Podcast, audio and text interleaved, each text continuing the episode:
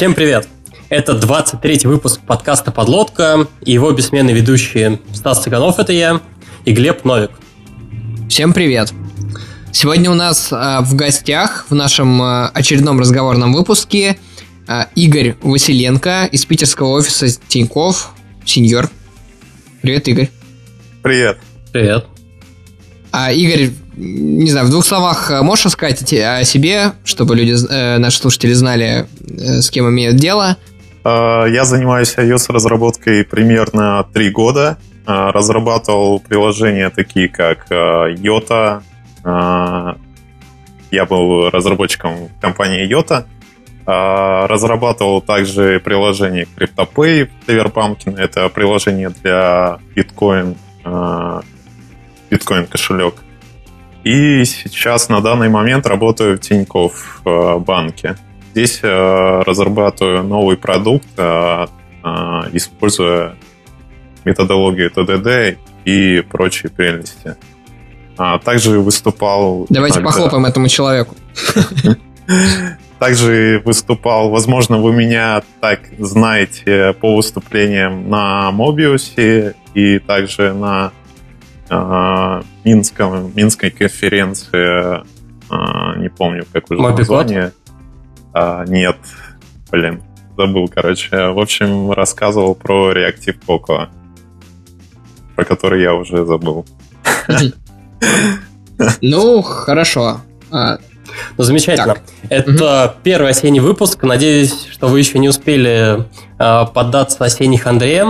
Вот, потому что мы-то точно нет. Вот, у нас, э, как уже сказал Глеб, будет сегодня разговорный выпуск. Будут э, в начале темы немного про архитектуру, а потом поговорим там про такие технологии, как Flutter, TDD и прочее.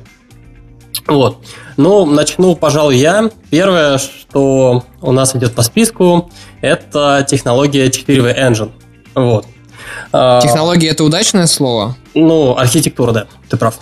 Вот. А, собственно, автор технологии архитектуры 4V Engine это чувак, который делает архитектуру примерно раз в неделю, придумывает новые. Mm. Вот. И, собственно, предыдущая, которую он сделал, называлась MVV, MVVM-C. А, для тех, кто уже запутался и потерялся во всех этих э, сумасшедших городских, это, короче, архитектура, когда у вас есть МВВМ, и сверху он прикрутил координатор. Собственно, координатор занимается тем, что он ответственен за отображение новой вьюшки, а, инжекцию зависимостей, а, которые нужны view и view модулу. Короче, чуваку нужно точно скинуть какую-нибудь ссылочку на то, что такое dependency injection или типа того. С другой стороны, тоже непонятно, а вот ты просто берешь MVVM, добавляешь туда какой-то э, какой-то еще один компонент и называешь его новой архитектурой. По-моему, неплохо. Вот. Ну ладно, не суть. А, ту архитектуру мы как бы даже ее закапывать стыдно. Пойдем дальше. Он придумал нечто новое и, а, собственно, а, давайте с этим разберемся. После того, как он придумал предыдущую архитектуру, он понял, что, собственно, координатор нарушает буковку S в слове solid. Вот. И, в общем, с этим нужно что-то делать. Надо вообще поинтересоваться, знает ли он еще какие-то буковки из solid, кроме S. Ну, Потому что да. в его обоих, э, обеих статьях, вернее, а, я что-то про другие не помню, в принципе. То есть про, там везде про single responsibility. Я на самом деле потом наброшу про это, то что э, да, да давайте вообще даже сейчас. А, начинается с того, он с того, то, что говорит о том, что МВЦ, в общем, для слабаков, потому что МВЦ, собственно, само по себе нарушает Solid, вот, и, в общем, оно не тестируемо из-за того, что там view контроллер слишком близко прибит к, соответственно, UI э, непосредственно к SDK-шке. Вот, поэтому а если ты нареш... Ну, а все знают, что? все же знают, что если ты нарушаешь Solid, то ты не можешь делать хороший продукт. А, тут э, суть в том, что нарушаешь, в общем, Короче, МВЦ само по себе, оно не нарушает Solid. Нарушаешь ты и твои кривые руки, скажем так. Вот, э, у нас уже был выпуск, как раз, по-моему, про ТДД, э, где нам рассказали о том, что в Яндексе ребята спокойно пили себе МВЦ, и просто по необходимости они берут и выносят зависимости. В момент, когда они понимают, что конкретные ну там, условно говоря, жил был view контроллер, он нарушил Solid, тем или иным образом, взяли вот эту зависимость э, и взяли эту ответственность, вынесли в какую-то отдельную зависимость. Там что-то еще произошло, взяли еще, вынесли. И таким образом получается то, что у нас э, принцип single responsibility сохраняется. Ну ладно, э, чувак не разобрался в МВЦ, пойдем дальше. Кто-нибудь там... Надо ему скинуть ссылку на как бы выпуск подкаста, в принципе. Я не ну, знаю, хорошо, да. И, скорее всего, еще перевод понадобится. Ладно, погнали. Подожди, Стас, на самом деле, я бы тебя хотел дополнить. Эм, так, кажется, ты что, под лопату лезешь? Мы уже почти закопали. Ну, давай, давай, рассказывай. Нет, просто, просто про MVC. Можно сказать даже по-другому. Не то, что ребята пишут на MVC, значит, и выделяют там какие-то дополнительные абстракции, если потребуется, а все как бы мы пишем э, на view контроллерах. Вот. А, ну, просто это то, что нам предлагают, ну, из чего, что мы вынуждены делать из, из того, что нам предлагают Apple. А дальше мы из этого уже начинаем вот как бы расходиться на другие абстракции какие-то там, кому что больше нравится, как там кто как называет, кто как делит, это уже не так важно. Вот, просто мы в любом случае привязаны к Apple инфраструктуре, uh-huh. и от этого все. То есть я бы даже сказал, что у нас э, знаешь, как мы не в МВЦ все изначально, а мы вот во view контроллера просто. МВЦ же это уже как бы уже декомпозиция этого самого view контроллера. Такая более-менее. Но у нас, ну, у нас в, любом, в любом случае нам понадобится решать проблему тестируемости вот компонента, который прибит к UIKit. Вот. А у тебя не будет проблем тестируемости, если ты не тестируешь.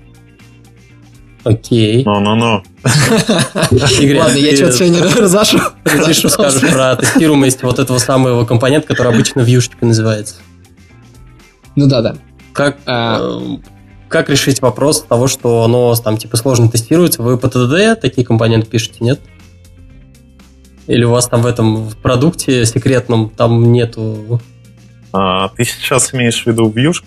Да-да-да.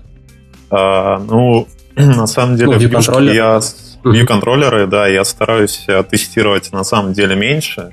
А, я тестирую больше, допустим, там то мы получили какой-то ответ, view-контроллер получил какой-то callback там от интерактора, допустим, и он это передал в лейбл.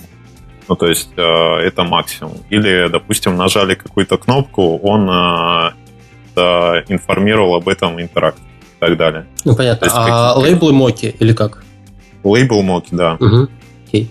Ну да, вот я примерно такой же подход использую. А, также я, то есть, э, читал и вроде бы, а, по-моему, Кент Бек а, рассказывал, что и слой он тоже особо не тестирует.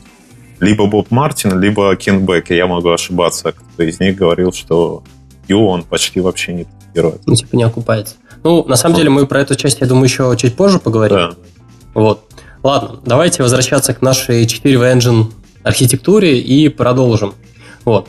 А, так вот, ни за что автор обидел МВЦ, как мы только что разобрались. Идем дальше. А, проблему, которую он заметил, это то, что есть, собственно, координатор в его предыдущей архитектуре, которая находилась прямо над всем модулем, и он решил ее разбить на три части. А, и, соответственно, выделить три ответственности. Первое – это routing. А, он говорит, что routing в приложении, но по факту это routing между модулями. Второе – это ответственность создания этого модуля. И третье – это э, отображение этого, э, этого модуля по, ну, на родительском. Вот. То есть он для этого тоже использует также координатор. Вот. А, Глеб, ты там что сказать хотел? Я хотел сказать, что я просто эту статью, насколько помню, там он не только говорит о том, что проблема в MVC, ну и, соответственно, в его предыдущей значит, архитектуре VMC, да, а, но и еще проблемы в Вайпере, типа он там тоже говорит. Или ты ну, ну просто... про Вайпер я, честно говоря, уже не помню. Но, в общем, он там всех обидел. А, давайте разберемся. Ну да, то есть все основные архитектуры, то есть там даже Вайпер задел. Да-да-да. Давайте про Вайпер, про Вайпер он говорил, что лейер, наз, названный как wireframe а, или а, как роутер в архитектуре. То есть он сюда что-то попал. Тут, тут, да, да, да, да, да, я, я типа, а, эту историю. Да, нарушает SRP, ой, тьфу, короче, single responsibility, и также он менеджит роутингом, создает вьюшки и показывает. Угу. Warframe ему не понравился. Ну, та же самая история. Ну, тут надо э, помнить о том, что вообще за пределами СНГ э, Viper делают, готовят неправильно с Wireframe вот этим, и туда, uh-huh. в общем, Wireframe скидывают все подряд, и, соответственно, э, он обратил на это внимание, что его координатор это вот прям чисто вылитый Wireframe, то есть э, это, то есть его архитектура была такая же история, как вот иностранный, можно сказать, Viper с э, wireframe, так и у него получился MVVM вот с координатором, на самом деле, wireframe. Вот. Давайте разберемся о том, с тем, что он вообще предлагает. Если ему ничего не нравится, давайте посмотрим, как это критикуешь, предложи. Вот. Предлагает он следующую вещь. Первое и самое простое, это он оставил View Factory. View Factory это компонент, который, опять же, нужен в случае, если у вас а, вы не используете dependency injection, он нужен для того, чтобы а, взять и завязать между собой view и view model и, соответственно, там проинжектить зависимости, проставить все. Вот. Далее, есть view и view model прям так же, как и в MVM, у них там реактивный биндинг. Далее есть э, компонент специальный интерактор, который так же, как в Viper, отвечает за то же самое. Вот. И я сейчас, получается, перечислил. Э, давайте считать буковки V. Первое – это View, второе – это View Model, третье – это View Factory, и четвертое – барабанная дробь View Presenter. Э, есть подозрение, то, что View Presenter он назвал для красоты, и, ну... Не, ну действительно, он же презентует View, а не что-то там другое.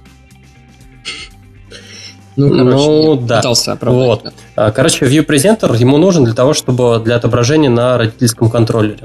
Вот. А, ну, не знаю, надо ли это в явном виде выносить такой в отдельный компонент, потому что большинство, а, в большинстве случаев все-таки а, данный модуль, ему ничего не надо сообщать родительскому контроллеру, он является самостоятельным полноценным таким контроллером, который лежит там, допустим, в Navigation Stack или еще где-то.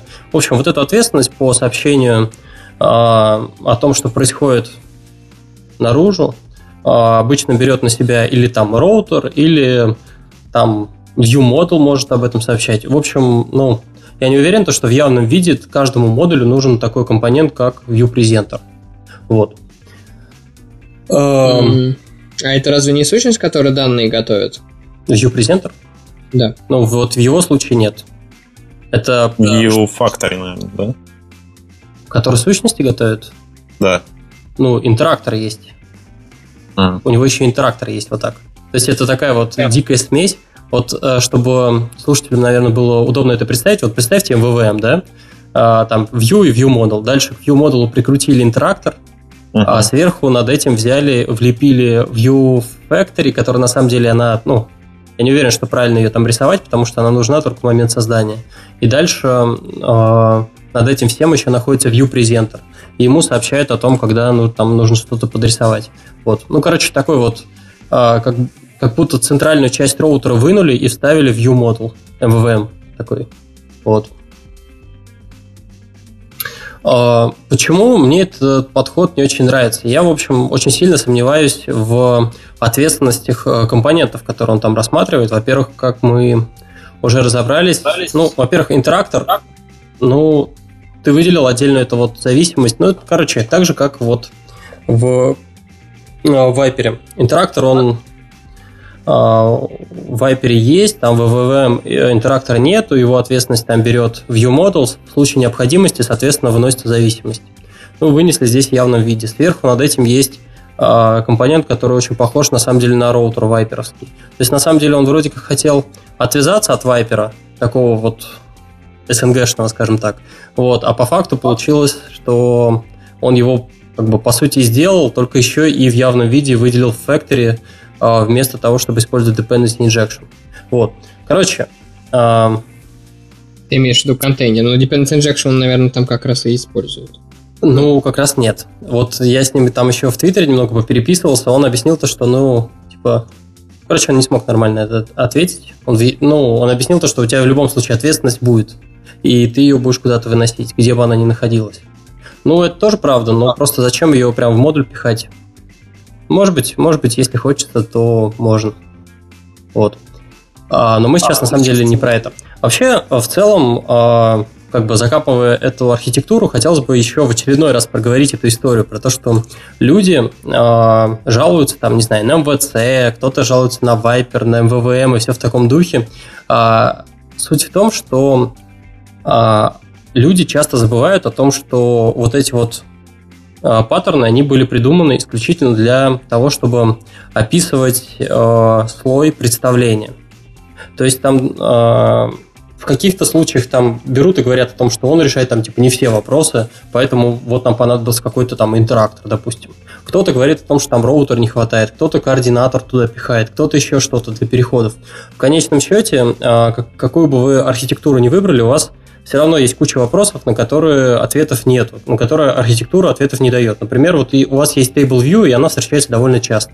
И одна из архитектур вообще ничего не говорит про Table View и про Collection View и так далее. Неужели вы все вот эти вот методы, а, там, Table View делегаты Data Source будете держать во View контроллере? У нас, он у вас в абсолютно любой архитектуре будет жирным тогда. Вам в любом случае придется выносить. Вот. А, короче, а, этот парень мне еще и не нравится отдельно тем, что он взял, надстроил на DMVM какой-то, ну, какой-то дополнительной сущности, в данном случае координатор, и все, и он уже назвал это новой архитектурой. Он не придумал новую Нет, Стас, не все. Нет, подожди, он помимо этого добавил ко всем э, базвордам э, слово view. View Но это, это уже это вот второй присест. Первый присест он даже особо долго не стал думать, он прикрутил одну штуку и сказал то, что это новая архитектура, ребят. Ну, молодец, то, что он до этого просто... Uh, у него было написано ВВМ. Это... Короче, еще одна проблема с этими архитектурами, то, что некоторые люди считают, что у тебя написано МВЦ. Это значит то, что у тебя может быть только View и View контроллер. Все. Uh, кто-то читает MVVM, все, значит, может быть только View и View Model. Все, ничего больше ты не можешь прикручивать. Да, конечно, можешь. Тебе во всех абсолютно случаях понадобятся какие-то uh, дополнительные сущности для решения твоих проблем ради single responsibility, и все. Вот, опять же, здесь повторюсь, это история про а, Яндекс, то, что а, как они берут и пилят на некоторых проектах просто МВЦ, то есть в голове они держат две вещи. Первое – это вот МВЦ, а второе – они постоянно в голове держат принцип single responsibility, и все. И для других архитектур, если ты в голове будешь single responsibility держать, то тебе тоже понадобится эти сущности выносить. Короче, выносите зависимости э, и придумывайте новую архитектуру. И, и все будет, и все будет пучком, да? Да, да. А, на самом деле, я бы вот что добавил. Давай. Ну, во-первых, мне кажется, что уже вот сейчас, наверное, после этой статьи, действительно... Пора придумать еще одну архитектуру. Нет, пора наконец написать статью, что-то типа Alphabet Driven э, Development. Архит... Сейчас, Alphabet Driven, ну да, Development. Ну, типа, ты придумываешь, а, ну, берешь буквы, это же мы уже... Над какой архитектурой мы смеялись, Стас? Нет, Не 4 мы а какая-то... уважаем архитектуру. Архитектор вперед. MVI. А, ну да. Ну, в общем, можно любые, любые взять буквы, любые, как сказать, любой набор букв. Лучше, когда это, ну, схоже с каким-то словом, вот, там, под, будь то подлодка там или еще что-то. Это, кстати, распространено не только в э, мире разработки, но и в мире там а, дизайна, продуктового дизайна, менеджмента, то есть тоже любители насобирать, э, значит, букв, похожих на слова, и, значит, назвать этим там какой-нибудь принцип, или как они тоже называют это, фреймворк. Вот. Э, очень много прям разных слов встречается, ну, такого рода. Вот. И на самом деле Э, меня тоже эта тема начинает напрягать, то есть э, любой умник э, начинает все называть новой архитектурой, просто потому что он там, значит, добавил какое-то нововведение, выделил какую-нибудь ответственность, которая для его конкретно проекта а, ну, довольно удобно использовать. Вот. А я из этого бы другой вывод ну, сделал бы, что действительно в каждом проекте, именно, именно в каждом проекте, ну или там в каких-то а, наборах, не знаю, проектов, а, Э, скажем так, выделение определенной ответственности наиболее ну, полезно. То есть это не на всех. Где-то более полезно вы, вынести вот координатор. А да, ты заранее а, думаешь, про это будешь знать? Нет. Нет. Я к тому, что... Ну, вот вам надо на берегу договориться и придумать, какую, какую архитектуру вы будете использовать наверху. Ну, наверху как бы не обязательно договариваться, я думаю. То есть я вообще за, на самом деле за то, чтобы проекты были такие а, мультиархитектурные. Чем, в чем смысл? У тебя один модуль может быть написан там по Viper, другой у тебя может быть написан по MVC, потому что он супер простой. Не надо для этого его стандартизировать, как бы и писать еще 10 классов туда, если он ну, простой. Вот. Так же, как э, другой модуль может быть неудобно делать на Viper, ну, то каким-то там, э, не будем сейчас углубляться, и наоборот, проще там, не знаю, на MVVM забабахать или, э, ну ладно, не на 4V, на чем-нибудь еще. Может быть, вообще действительно взять MVC и докрутить его чуть-чуть просто там, то есть как выделить дополнительные. То есть, ну, не надо вот это вот... Э, когда пошел хайп на излишнюю стандартизацию, мне кажется, что это тоже неправильно. Потому что когда ты, с одной стороны, да, у тебя а, вроде как все становится такое унифицированное, все хорошо, но с другой стороны, ну, откровенно говоря, у тебя есть Viper модуль, и рядом MVC просто чистый модуль. И что, вот разработчик, который разрабатывал по Viper, он не сможет прочитать, э, что написано в MVC, у него создадутся какие-то сложности с этим? Я думаю, что нет. Вот. И поэтому э, архитектура, в данном случае, я говорю, у нас есть view контроллер, и дальше мы начинаем как бы от него э, плясать. То есть мы э, э, начинаем добавлять абстракции, которые нам необходимы, э, ну, как правило, в одном приложении будут более-менее похожие вот эти вот ответственности.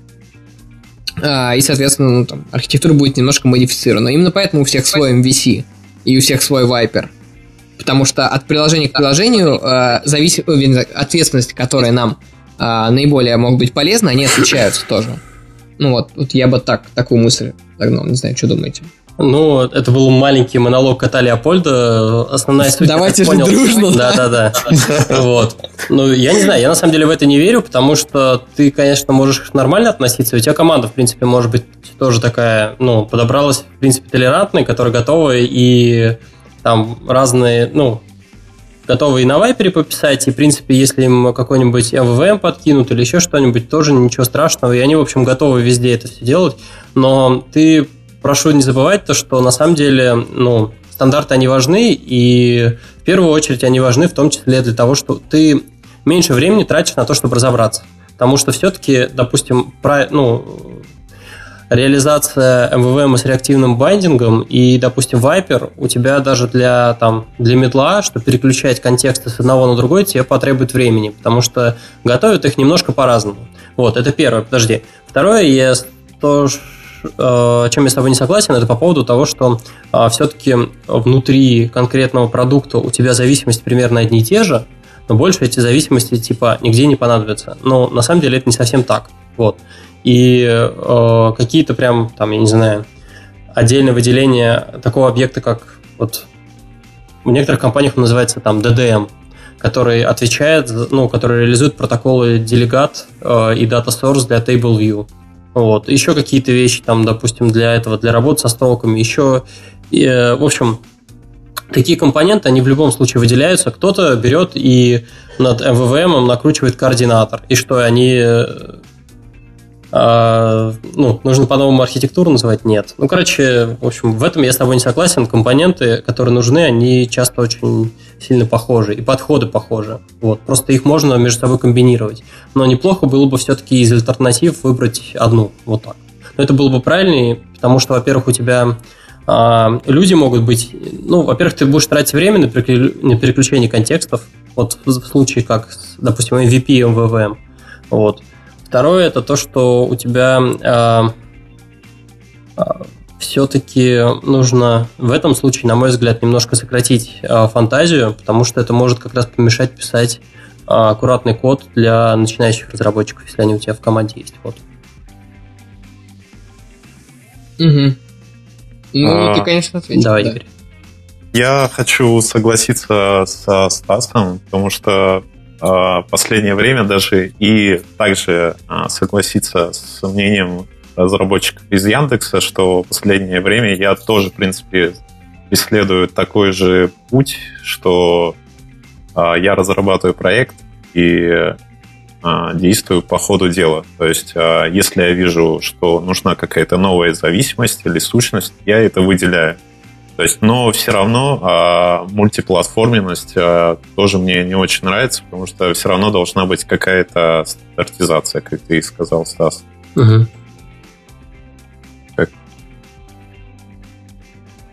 Ну да. Ну, на самом деле мы у нас мысли немножко переплелись.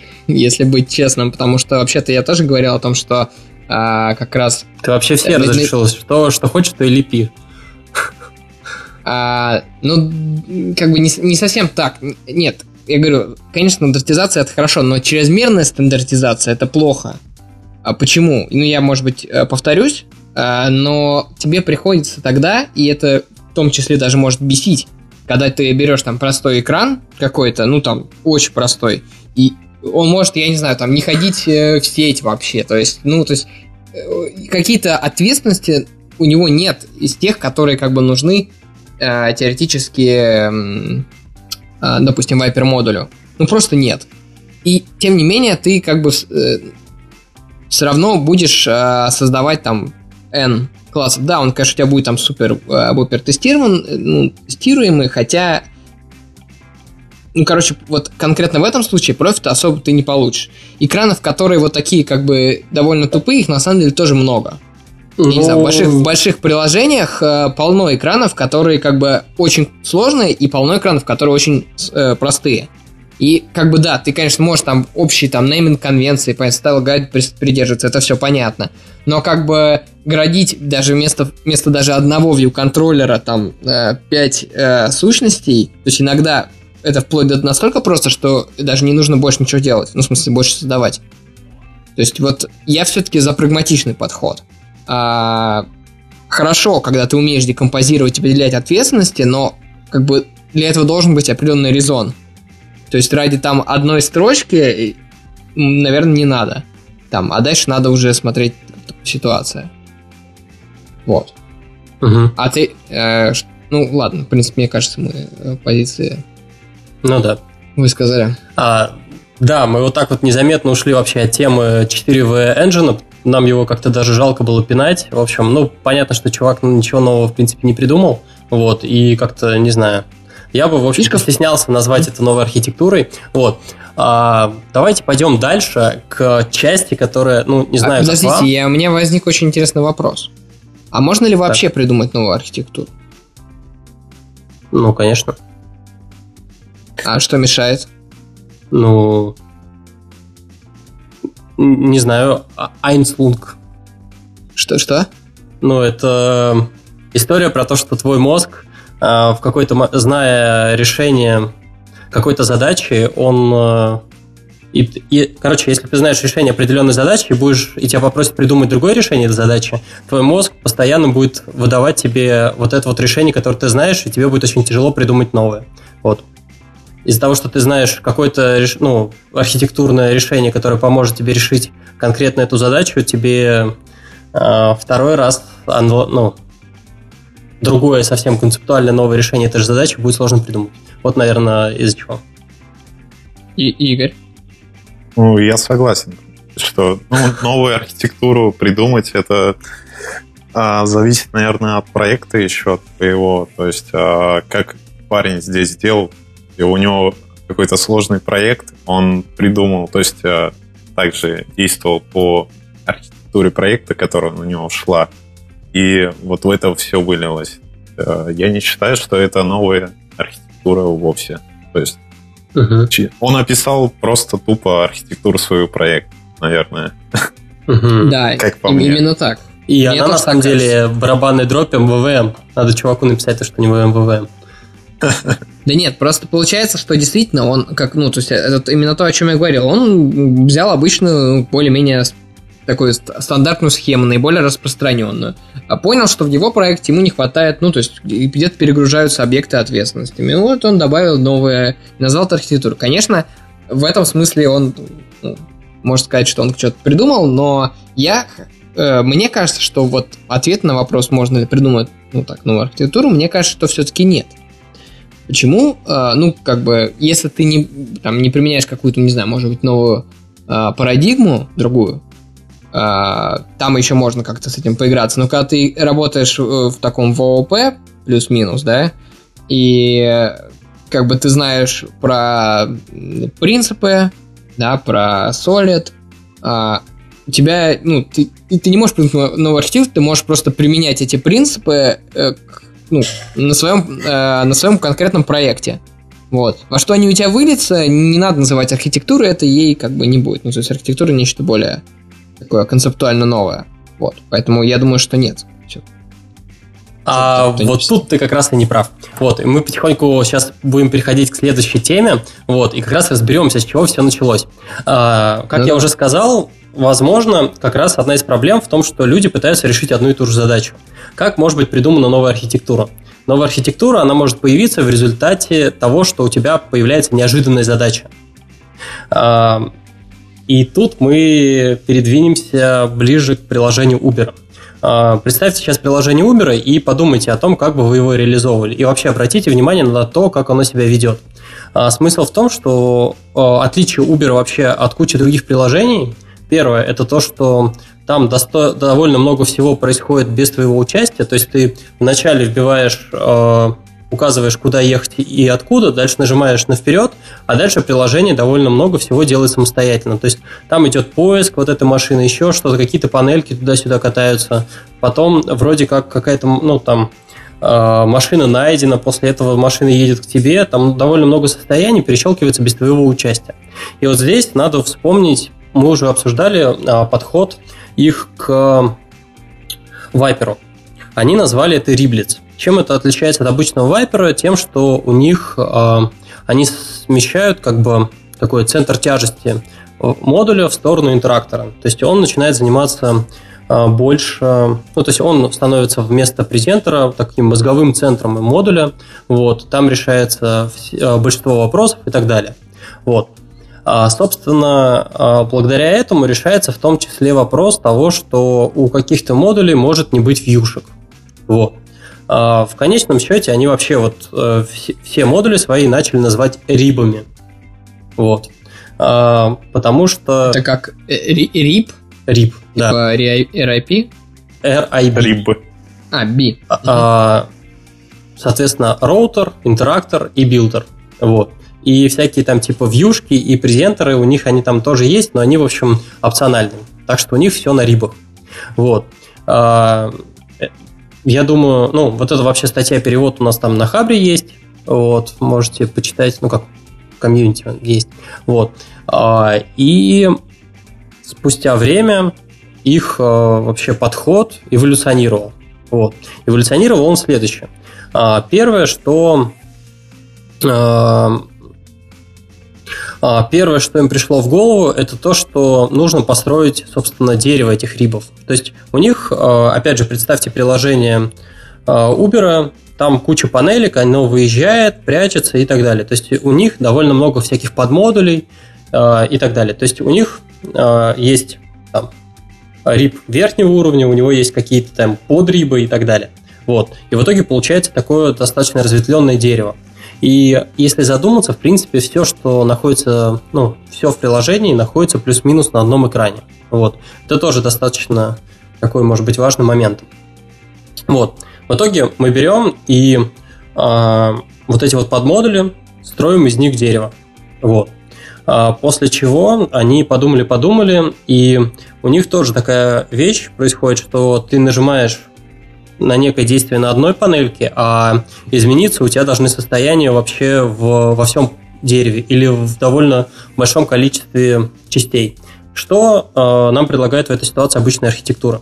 Модуль берет, сообщает своему parent, parent, соответственно, сообщает своим childам и отправляет выше. То есть мы э, по дереву поднимаемся, идем к корню, и, соответственно, по пути э, у нас рассылаются сообщения во все зависимые подмодули.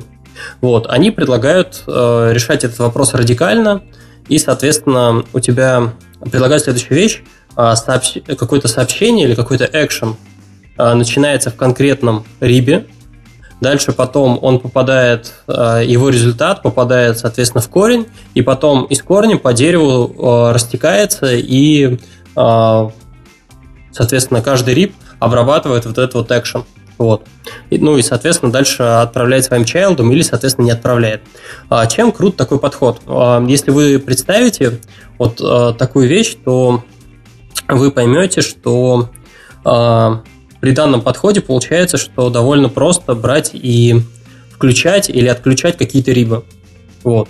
То есть, допустим, взяли, нажали на закрытие какой-то панельки, или там еще на что-то. И нам параллельно нужно закрыть еще какую-то панельку и там, допустим, что-то переместить на основном, э, на каком-то там view контроллере.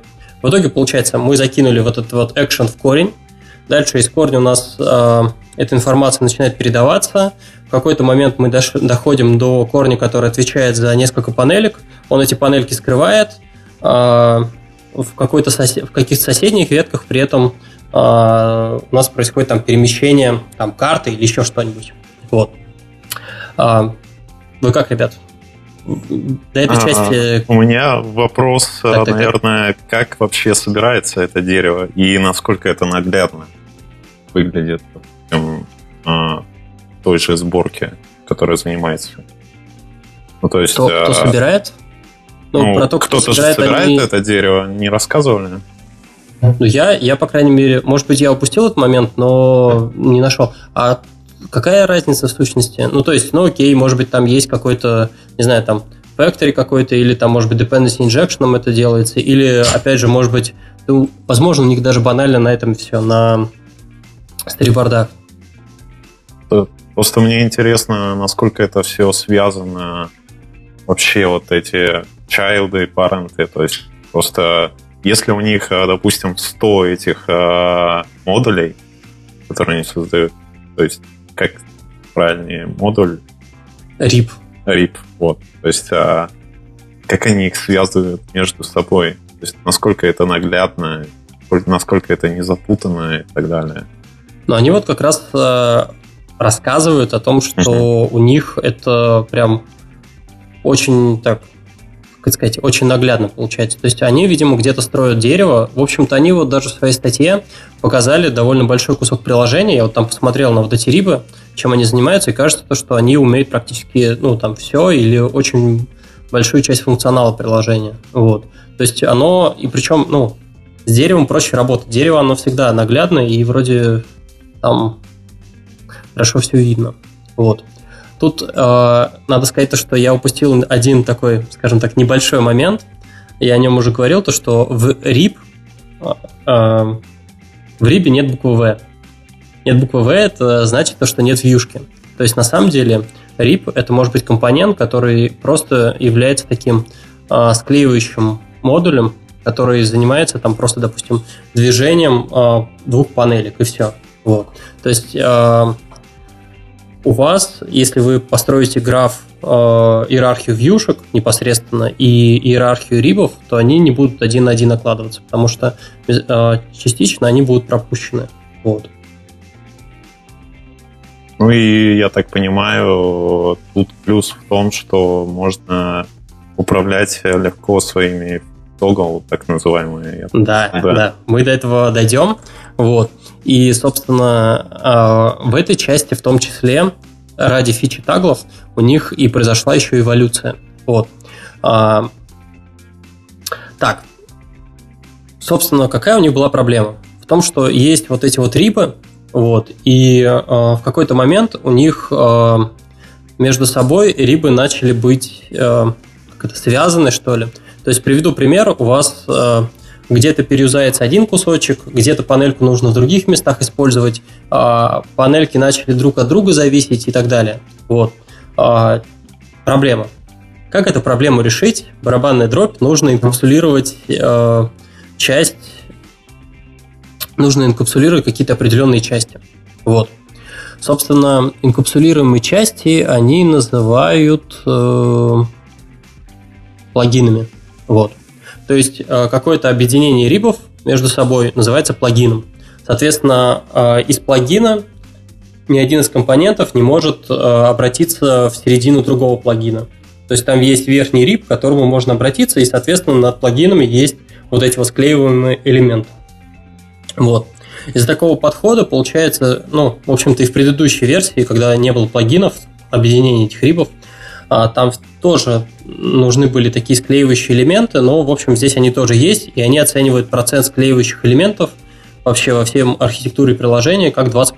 То есть каждый пятый RIP, он занимается э, исключительно склеиванием между собой каких-то плагинчиков. Вот. На самом деле, если посмотреть на плагинчики, они, каждый плагинчик отвечает за какую-то бизнесовую фичу. Они там привели пример в том, что вот бизнесовая фича может быть выбор там конкретного места, куда нужно, должна машина приехать. Там панелька, она меняется, и она прям э, друг за другом э, стоит, и по сути этого отображения меняются, и все. Вот. Соответственно, у них э, рибы э, вместе засунуты в единый плагин, и проблема за счет этого решена, никто в середину не может вклиниться, и наоборот, оттуда никуда, никуда нельзя постучаться. Э, всеми проблемами, соответственно, занимается э, компонент NAT. Вот. Вот. И, соответственно, если у нас каждый плагин является фичей, это является логичным э, как-то у нас довольно просто реализуется механизм фичи таглов. Вот. То есть у нас получается, что есть риба, и внутри каждого риба у нас может включаться или включаться та или иная фича. Вот. И это, на мой взгляд, достаточно круто и здорово. А, короче, вот что называется, ребята, архитектурой, а не то, что мы обсуждали в самой первой части. Вот. А, мне вообще эта идея понравилась, она достаточно крутая и так далее. Вот. Но, естественно, у... Давайте, я не знаю, ребят, хотите... Вот я просто... Угу. Смотри, вот э, ты говоришь, что это типа архитектура? Нет, не, я согласен, у них очень это много, так сказать, того... Более того, это архитектура приложения. Это тебе вот. не MVVM C. Да, да, да, да. То есть это архитектура их приложения. Вот так можно сказать. Это не, как, не абстрактная архитектура какая-то, да, типа, а вот э, конкретно вот они так сделали. Опять же, они шли э, довольно, ну, от, скажем так, без этих ответственностей. Они, не, они, э, у них получилось, что им необходимо э, выделить вот такую ответственность для того, чтобы делать А, Б, С, ну, о том, что ты рассказывал. Вот. И они как бы добавили такую э, ответственность, такую абстракцию, вот, и, ну, и дальше пошли там сначала рибы, потом плагины и так далее. То есть я, я опять же говорю, что это абсолютно такой, ну, вполне прямолинейный подход, просто у них много рук и голов, и э, они себе вот такую штуку сбабахали. Они молодцы, я согласен. Я просто к тому, что, опять же, это архитектура в общем смысле. Нет, это архитектура их приложения. Да, и, наверное, чему-то можно у них поучиться. Каким-то вот этим подходом, например, с плагинами, да, звучит прикольно. Вот. Но опять же, можем ли мы э, написать большими буквами, как, как у них это? Плагинс? Ну, ты понял меня. Мне кажется, что не можем. Что больше? Как стремиться. А. Ну, то есть, еще раз, я говорю, что это не какая-то абстрактная архитектура, это именно просто вот у них так сложилось. Ты Но... не сможешь взять вот эту штуку, как бы, и просто вот, вот перенести вот куда угодно. Почему? Ну, потому что тебе какие-то из этих э, ответственностей абстракции не нужны будут. А, какие-то тебе нужны будут свои, которых у них здесь нет. Это не... Подожди, ну, еще не раз, остановись, Глеб. Да. А, давай посчитаем абстракции. Первое – это RIP, второе – это плагин. Я могу перенести себе RIP, и я могу себе перенести плагин. Больше абстракций вообще вот в этом подходе нет. Ну, ну это очень такие высокие абстракции. Ну, да. Ну, то есть она на самом деле... Э... э можешь еще раз, пожалуйста, сформулировать тогда, э, ну так, одним приложением RIP и плагин? RIP — это модуль, у которого может не быть вьюшки, который... Бывает рибы, которые с вьюшкой, это полноценный модуль, который, ну, модуль-модуль, э, presentation слоя. Бывают рибы связующие, у которых нету вьюшки, бывают рибы, видимо, еще какие-то, вот. Но смысл в том, что это вот такая архитектурная это единица. Да. да, модуль. Вот. Угу. А второе, это, второе это плагин, это, собственно, объединение какого-то количества рибов, а, причем а, внутри которого инкапсулируется какая-то вот целиковая фича. То есть каждый плагин можно описать, чем он занимается. То есть а, у него есть это, у него есть, получается, такая бизнес-задача. Вот. Ну, это фича, по сути, на самом деле. Вот вашего приложения. Ну, вот я, знаю, вот, вот ну... тут на самом деле, наверное, может быть спорно, потому что для реализации, ну, тут смотря, как ты относишься, в общем, что ты называешь фичей, потому что, видимо, на самом деле для фичи какой-нибудь там авторизации или там, допустим, фича разлогинивания, тебе понадобится несколько плагинов, то есть, э, которые между собой будут не очень пересекаться в этом плане. Вот. Ну, э, ты понимаешь, согласен, что это звучит как э, такая хорошая декомпозиция. Ну, то есть, берешь модули, а, э, ну, то есть, делаешь их так, таким образом, что они могут быть, значит, и с вьюшками, и без вьюшек. Тем не менее, это просто модули, которые ты вот выделил для конкретного, ну, давай назовем это use case. Вот. Ну, и... тут, э, да, и ты плюс еще и объединяешь постоянно ну, следишь. и называешь это плагином. Да, ну и ты постоянно еще следишь за тем, чтобы у тебя э, дерево было. То есть у тебя ну да, и один рип. Хорошо, согласен. У одного риба mm-hmm. не может быть два родителя, вот. И еще такая вишенка на торте, то, что мы тут начали любить с некоторых, с некоторых пор, это то, что это барабанная дробь, однонаправленная архитектура. Потому что у нас э, все, что происходит, у нас э, падает в root, и дальше из рута рассыпается по всему приложению. Вот. Круто. А root не становится в таком случае большим? То есть, если он root здоровенный, 1N такой или нет? Ну, как он представляется? Да, возможно. Ну, тут Просто если да, к наверное. нему присылают все сообщения, все чайлды, и так нужно напиши, эти... Так напиши root в декларативном стиле, опиши то, что вот эти ивенты ты кидаешь вот в эту половину приложения, эту вот в эту. Или там, допустим, разбей приложение на сколько-то больших частей, то есть у него там будет, у рута будет там, допустим, три риба, и он вот этим вот большим кускам приложения будет рассылать и, но на самом верхнем уровне тебе действительно, скорее всего, придется просто в тупую перепроксировать, чтобы разделить как-то ответственность. Потому что действительно, если у него будет слишком много чайлдов, то это, там код будет э, еще того качества. Вот. А, мне, я вот смотрю на схему у них, э, вот интересная, да, где они большой, ну, типа дерева их приложений. Ну, я думаю, что это не, не, не оно слишком маленькое для этого. Но, в общем, вверху root, действительно, да, да а дальше logout и log, ну, logged out, out и logged in. То есть да. а, RIP, а, RIP а, залогированного, да, залогированный и не залогированный пользователь. А у них, соответственно... Нет, это RIP залогирования. Ну, это, это, фича. это модуль, то есть ну, в смысле фича, но... Это фича, это... которая отвечает за залогирование. А я думаю, что это фи... Нет, не а, фича, слушай, это не, не, модуль, ты, да, подожди. Ты, ты, подожди, тут ты на самом деле прав, тут, э, да-да-да, ты прав, это отчасти это получается даже стейт такого приложения. То есть это залогированный вариант и... Ну да, стейт в смысле для нас как бы модули или экраны по-другому. То есть вот ты, угу. ты не залогирован, у тебя там вообще одно, и залогирован у тебя вообще другое. Вот, и, ну, как бы это похоже, не знаю, на наше приложение, например, то, что залогирован, у тебя там принципиально там один какой-то рутовая штука какая-то, ты не залогирован, у тебя там другая. Ну, это, мне кажется, везде, где есть такая принципиальная разница между залоги... ну, авторизованной и неавторизованной зоной, это похоже на правду. Ну, то вот, получается, что у него несколько наследников, ну, не наследников, да, а как, ну да, челдов, детей. Um, Я бы хотел спросить, э, то есть э, я как понял, он, они связывают э, все эти, то есть проксируют в root с помощью RX, я так понял.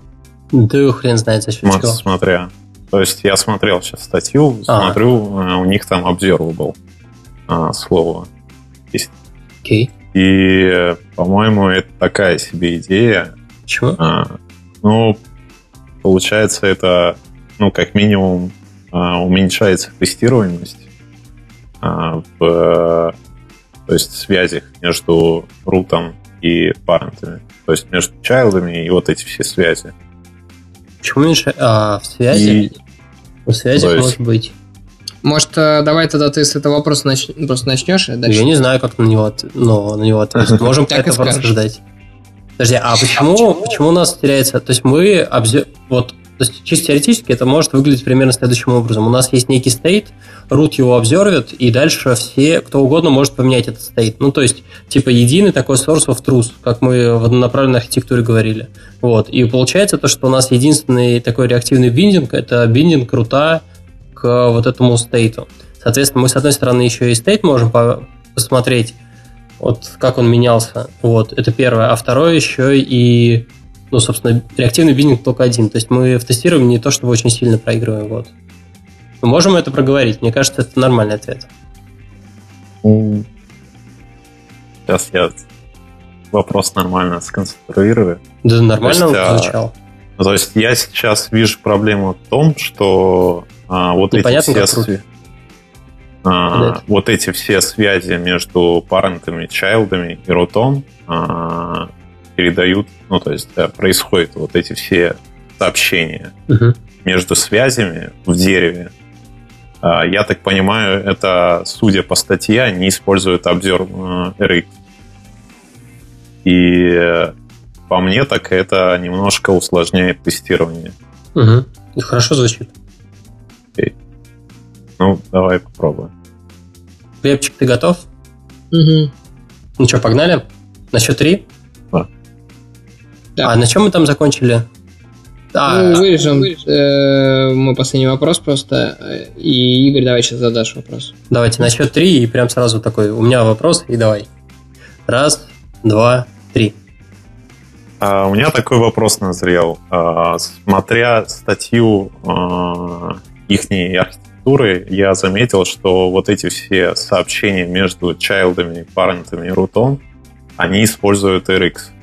А по мне, так э, это немножко усложняет э, вообще тестирование и понимание э, вот этих всех связей, и мне кажется, трудно будет в этом разобраться. И в том числе и дебажить.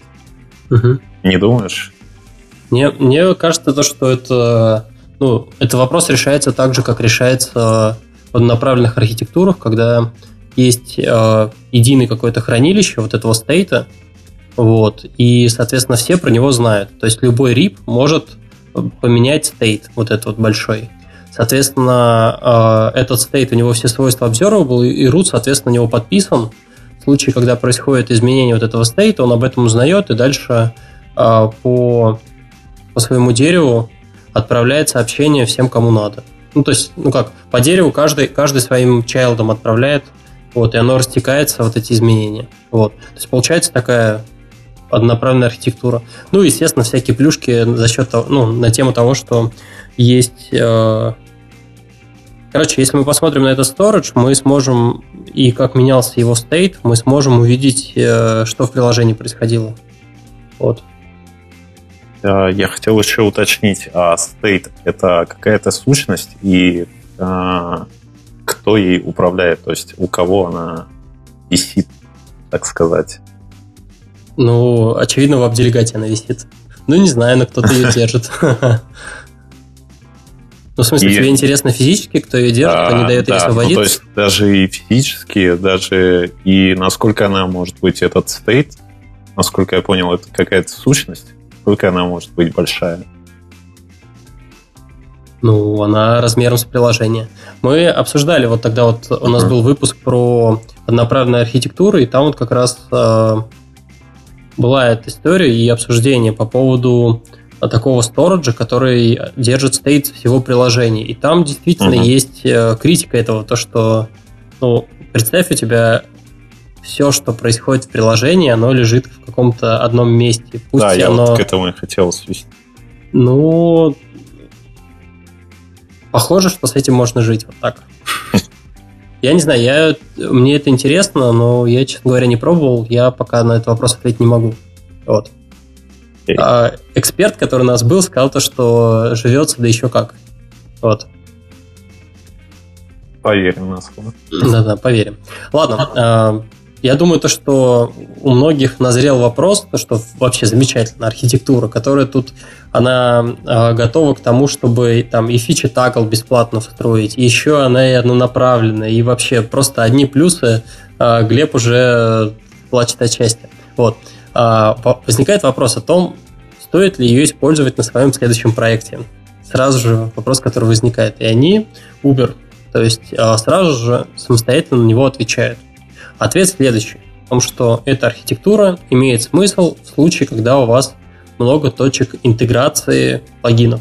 То есть, а, по факту, если у вас а, слишком часто, а, короче, если у вас фичи, какие-то фичи слишком часто встречаются по ходу приложения.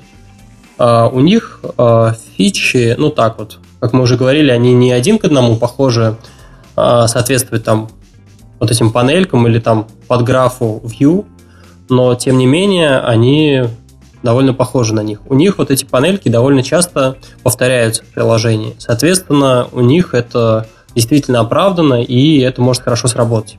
В случае, если у вас э, компоненты э, переиспользуются там целыми контроллерами или еще чем-то, это, возможно, будет не настолько оправданно. Хотя, опять же, такой вот подход э, может сработать и в случае, наверное, если у вас RIP будет, э, каждый RIP будет с вьюшкой размером с э, там, целый экран. То есть это будет полноценный такой большой контроллер, он будет занимать все место. А реюзаться он будет целыми такими user story, и, соответственно, user story вы будете оборачивать в плагин. Возможно, это тоже может сработать. Вот, но тем не менее, они вот говорят именно о том, что хорошо будет работать и не будет оверкилла в случае, если у вас будет много точек интеграции. Вот. Я здесь вижу еще один плюс, что вот эти все бизнес-фичи, которые они выносят э, в плагин, а, я подразумеваю, что этот плагин также можно еще и протестировать легко. То есть каждая бизнес-фича легко тестируемая, по идее. Ну да, ну то есть э, стандартные плюсы изолированного кода. Угу. Вот. Что он у тебя не аффектит, э, изменения в нем не аффектит э, ничего кроме, вот, и то, что мы его можем а, в том числе протестировать как black box целиком. Вот. То есть это единичная такая, ну, то есть единица. Да. Если правильно. Ну, единичная, это архитектурная единица. Вот. Ну да, да, да. Так правильно. Вот. Но при этом они тоже там э, рассказывают о том, что есть вот как бы плагин, но и часть кода, она находится за пределами этого плагина. Это непереиспользуемый код, и как я понял, у них там, ну, просто обычные рибы. То есть, а, в принципе, они, ну, так вот, если посмотреть на архитектуру, то получается, что они примерно такого, как сказать, у них а, с точки зрения архитектуры у них единые одинаковые роли, скажем так. Вот. И там разницы нет никакой, ты вставляешь в определенное место, соответственно, RIP или целый плагин. Вот. Ну, мне тут э, кажется, что да, этот подход может переиспользовать, но не обязательно использовать вот эти все ключевые слова RIP и плагин. То есть э, подход э, очень классный. Но, то есть, э, Все слова не понравились. Э, э, ну, не то чтобы слова, то есть мы опять э, сводимся к словам, ну, то есть алфавит, как э, Глеб сказал. А, алфабет драйвер. Да. Ну, у меня, я, собственно, тоже э, есть у меня такое ощущение, что тут попахивает немножко, но тут попахивает сильно меньше, надо ну сказать, ну, да, чем от э, 4V. Вот. А, потому что, во-первых, в том числе, потому что они говорят, вот э, наш, эта архитектура как бы нашего приложения, она подойдет вот еще вот таким приложением. Не всем, да, то есть э, это будет овер, дикий оверхед там для знаю, новостного приложения, наверное, какого-то, ну там и так далее. Вот. И это хорошо. Это здорово, что они так пишут. Э, мне кажется, это как раз намного более полезно, чем э, просто сказать, что вот можно сделать вот так вот. Потому что вдруг кто-то начнет так делать и поймет, как бы потратить кучу сил и так далее. Ну, да. Еще отдельно от себя добавлю, что здесь э, прям, если задуматься над тем, как вообще у нас происходит изменение внутри приложения, э, из-за того, что у нас каждое событие, оно пролетает через весь этот граф, чувствуете то, что если у вас э, очень много событий, которые происходят исключительно, ну, очень локально, вот, то есть у вас по изменению в одном модуле не меняется больше вообще ни, ничего нигде, то опять же у вас будет э, такой да, э, достаточно большой оверкил, вы просто за так будете гонять по всему своему графу вот эти вот ивенты, и оно ну, просто проксирование нон-стоп у вас будет. Так что вот тут тоже такой момент, что у вас э, приложение должно быть очень динамично. И тут тоже, наверное, отчасти оно им помогает, такой подход, э, в случае, когда э, ты берешь, э, пользователь делает одно действие, а приложение после этого с, там, самостоятельно делает еще три по каким-то событиям, которые ему там прилетают по ответам сервака, и вот это все. То есть э, в этом случае оно тоже будет хорошо работать, если приложение умеет играть в себя самого так. Ну что, э, как это, закопаем, раскопаем? Ну... Не, я бы остановился на том, что надо посмотреть, вот если у вас приложение хоть как-то похоже, да, ну, на то, что они пишут, да, то есть, опять же, какие нужны абстракции, которые вам будут полезны. Или хотя бы подумать для фичер, ну, для подхода с да, альфа-бета-тестирования различного, наверное, могут быть полезны какие-то части вот эти. По, э, части этой, в принципе, применять. Удобно. Игорь? Ну вот, а, допустим, каким приложением была бы полезна такая архитектура, кроме Uber? Они пишут, это Google Maps и еще какой-то я забыл. Ну, Google Пример Maps. Сейчас. Ну, ты не помнишь? Где Оно... много а, приложений, но слушайте, куча, да -да. куча нестандартных медийных приложений, у которых там туда-сюда а, все катается, какие-нибудь, э, может быть, графические редакторы, тоже там что-то порисовать. В общем, а, кажется, что приложение с такой сложной навигацией, с кастомной, вот там вот оно прям хорошо зайдет. Вот. То есть э, в следующий раз, когда вам дадут что-то кроме новостного приложения, попробуйте, расскажите. Слушай, ну вот они дословно э, говорят следующее. Формальный вот этот подход, паттерн с плагинами а, наиболее полезен для больших, ну или для огромных приложений с большим количеством точек интеграции фич. Спасибо, я уже об этом два раза сказал. А, ну, давай еще раз об этом скажем. Наверное, всяким банковским тоже хорошо может быть подойти в каких-то случаях. Э, дело в том, что... Да нет, просто интересно, э, почему? То есть, да, множественное состояние, ну да, наверное, может быть, действительно ну, похоже вот эта история про логт и логаут. Э, а интеграция, да? интеграция и так далее. Вы сейчас обсуждаете, можно ли встроить это в Тинькофф или что? Завтра все впиливаем. Ну, понятно. Ну, ладно. Давайте оставим это на будущее, не знаю пока тоже сказать. Ну да. Отдельно, отдельно тут э, я тут об одной вещи такой подумал, о том, что кому-то могло в голову закрасться такое, давай, короче, сделаю э, этот такой же вот подход с рибами, с э, плагинчиками, но у меня не будет однонаправленной архитектуры, у меня будет по старинке. То есть я буду сообщать э, модулю над собой, и там он уже, короче, будет решать эту историю. Но тогда в этом случае у вас э, фигове сработает история про фичи таглы. Вот. Потому что когда у вас сверху это все проливается, вы какие-то пути можете вот по ходу прохождения через рибы вы можете закрыть. В случае, когда вы снизу поднимаетесь, вы эти пути, соответственно, закрыть не сможете, потому что, возможно, вы уже находитесь в закрытом пути, и вам нужно наверх подняться. Короче, э, mm-hmm. или так, или никак. Вот. Ладно. Э, по-моему, здорово обсудили. Ну, не знаю, по крайней мере, я, когда читал статью, э, неплохо покормил свой мозг, мне очень понравилось, и, в общем, и это было прикольно. интересно. Да. Ладно, у нас а, следующая тема, вот, и про нее нам расскажет Глеб. Глебчик, что за тема? Да, спасибо, спасибо, Стас, прием. Да, да. А, предлагаю немножко поговорить про такую технологию, как Flutter. Вот, возможно, кто-то уже слышал, потому что последние, я, мне кажется, наблюдаю это, может быть, месяц, да, наверное, Uh, идут разговоры. И пошли разговоры. То есть вот не было, не было вообще никогда не слышал ничего ни про какой Flutter, но тут вдруг все заговорили. Ну, Начали знаю, писать статьи. Ну, не все, да, то есть это не то, что прям uh, популярно. Нет, я про другое, я про то, что менее, намного раньше начали говорить про это. Ну, ладно, до меня докатился где-то примерно месяц назад. Вот.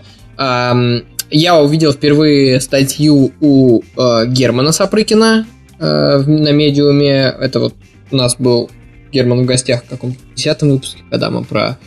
А, что говорили, Стас? Про Баста. Против. Про Баста, да. Прочее.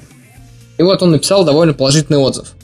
Вот. Ну, естественно, это меня заинтересовало, ну, просто потому что есть потенциал какой-то. Вот, дальше тут совсем недавно а, вышла статья от, а, ну, я так понимаю, это от, от инженеров Google. Um, на хакер uh, Noon. Вот, мы, конечно, ссылки все, как обычно, скинем. Вот, статья довольно большая обширная, но они э, с технической точки зрения рассказывают о том, что такое Flutter, почему это такого, так, так классно. Вот, э, статья называется «Что революционного в Flutter?».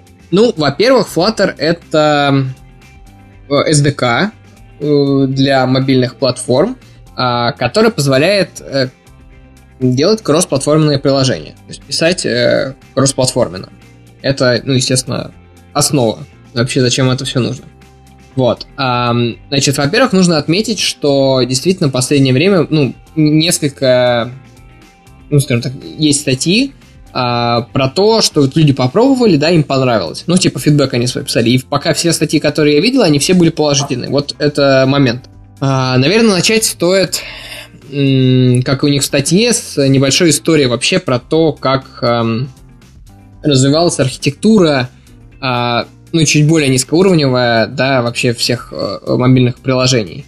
Вот. Э, ну, там в каких-то 2008 2009 да, появились э, OEM SDK, то есть э, SDK от э, непосредственно производителей, да, там от Google и от Apple. Вот. Э, которые позволяли, ну, писать э, вот создавать приложения вот под эти операционные системы. А ваш э, вы писали, соответственно, ну, вернее, мы писали на э, нативном языке э, этого производителя, то есть Objective-C или на Java. Вот. А сама платформа предоставляла нам э, следующие вещи.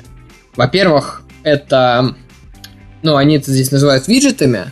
По сути, это какие-то элементы, которые позволяют нам э, взаимодействовать э, с системой в плане говорить и что показывать, рисовать. Вот, чуть ниже там, соответственно, уже всякие event ы и canvas, то есть где мы э, рисуем это все. Вот, ну и, естественно, от системы предоставлялся доступ ко всяким сервисам, типа location а, блютуса, камеры, там, сенсор и так далее. Вот. То есть, и, и вот как бы наша разработка, она с этим всем взаимодействовала. То есть мы писали код, который вот со всеми этими э, структурками э, взаимодействует. Дальше появились э, веб-вьюхи. Мы э, получили возможность писать э, код уже не нативный, а, ну, на, на JavaScript, который будет передаваться в WebView, на, ну, на HTML и JavaScript, да, в WebView, а отрисовываться также. Ну, то есть WebView это такой э, аналог э, встроенных э, виджетов, да, то есть, который позволяет вот именно JavaScript отображать. Вот, единственный тут большой нюанс, что для того, чтобы с этого же JavaScript кода эм, обращаться ко всяким сервисам системным, нужно было бриджиться. Ну, то есть, потому что нет прямого доступа из JavaScript к этим штукам, и, соответственно, там приходится сменять контекст, э, и, в общем, это тоже довольно накладно. Соответственно, эти возможностью воспользовались всякие фреймворки, которые позволяли вот тоже писать кроссплатформенные штуки уже на JavaScript. Вот, дальше появились такие штуки, как реактивные, реактивные э, вьюш, вьюшки. Тут э, прикатил э, фронт со своим ре, э, React.js, да, и вот этот вот подход э, стал использоваться уже, э, скажем так, JavaScript уже напрямую э, не обращался к веб-вьюхе, а он э, через бридж э, получал доступ к всяким э, виджетам, уже встроенным в систему. А, получается то, что по сравнению с предыдущим вот подходом, у нас а, до этого Canvas у нас был на веб-вьюшке, и это было все некрасиво и тормозно, ну, в общем, не нативненько. А теперь у нас мы бриджем в том числе закрыли и, получается, нативные элементы, и у нас а, по факту то, что видел пользователь, оно красивое, нативное, отзывчивое, и вот все, что нам там, короче, наобещали. Да, то есть React Native, который, э, в общем-то, довольно, наверное, сейчас популярен, тем не менее, вот. Э, и, собственно, создатели вот этого Flutter, они вообще, в общем, React Native от, много дани, так сказать, отдают. Э, что говорят, это очень классная штука, вот, но сейчас мы будем разбираться, почему мы лучше. Вот. А, и, в общем, React Native, ну, не, даже не React Native, а вот этот вот подход, когда JavaScript бридж, э, в том числе к нативным, да, э, вьюшкам, э, он, ну, как бы это следующая ступень. Действительно, потому что мы можем полностью использовать его мощь. Вот. Э, и при этом отображать нативные э, всякие штуки. Вот. Но, естественно, Bridge э, по-прежнему э, это такая горлышко производительности, в частности. Вот. И э, дальше следующий, как бы следующая ступень, которую создатели Flutter видят, они эту ступень называют, вы не поверите, Flutter.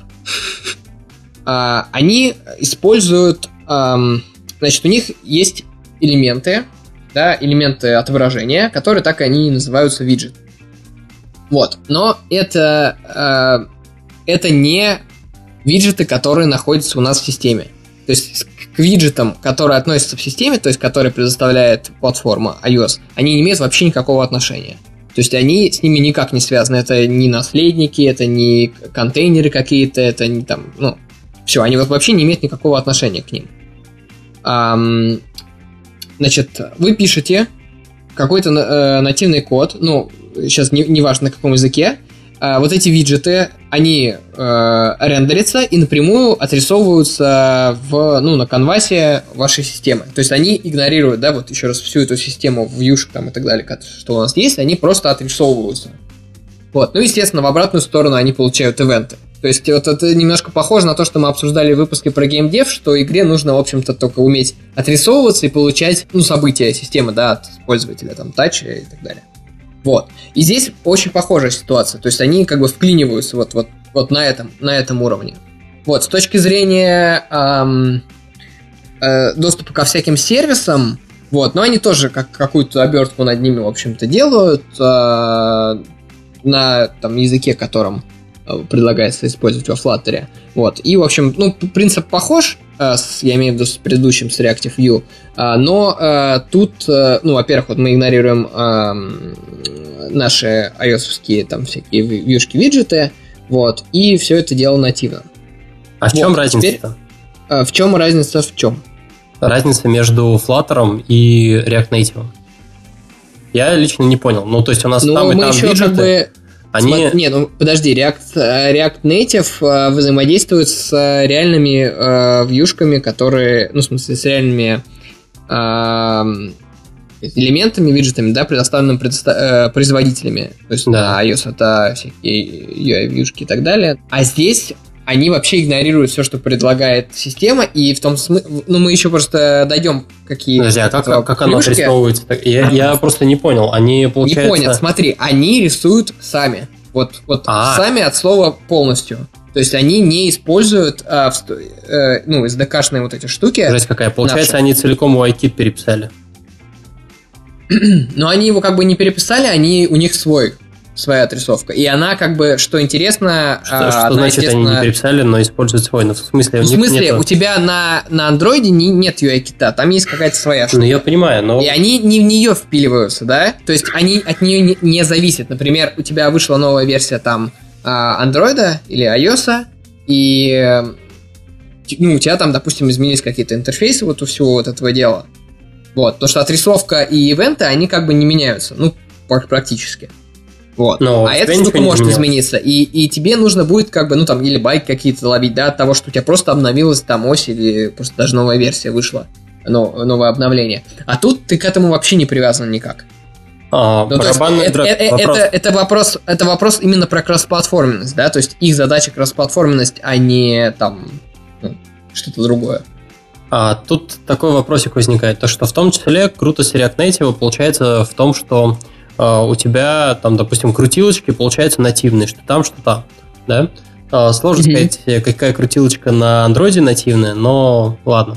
Вот, а, но хотя бы в iOS понятно какая. Вот, а здесь получается, что мы, у нас она какая-то единая, и она вот получается нет. и на iOS, и на Android она будет одна и та же. Или как? Или у них есть версия Нет, ну, у них нет. В этом смысле, то есть они именно апгрейд в сравнении с React Native, том смысле, что эти все фишки, естественно, остаются, потому что есть, э, скажем так, у них есть свои элементы, просто виджеты, да, которые по своему, э, ну там, скажем, поведению и э, отображению соответствуют нативным э, вьюшкам э, в iOS и в Android. Ну, то есть и тому, и тому. Угу. Соответственно, они будут на iOS выглядеть нативно, как э, в iOS, на Android нативно, как в Android. Вот.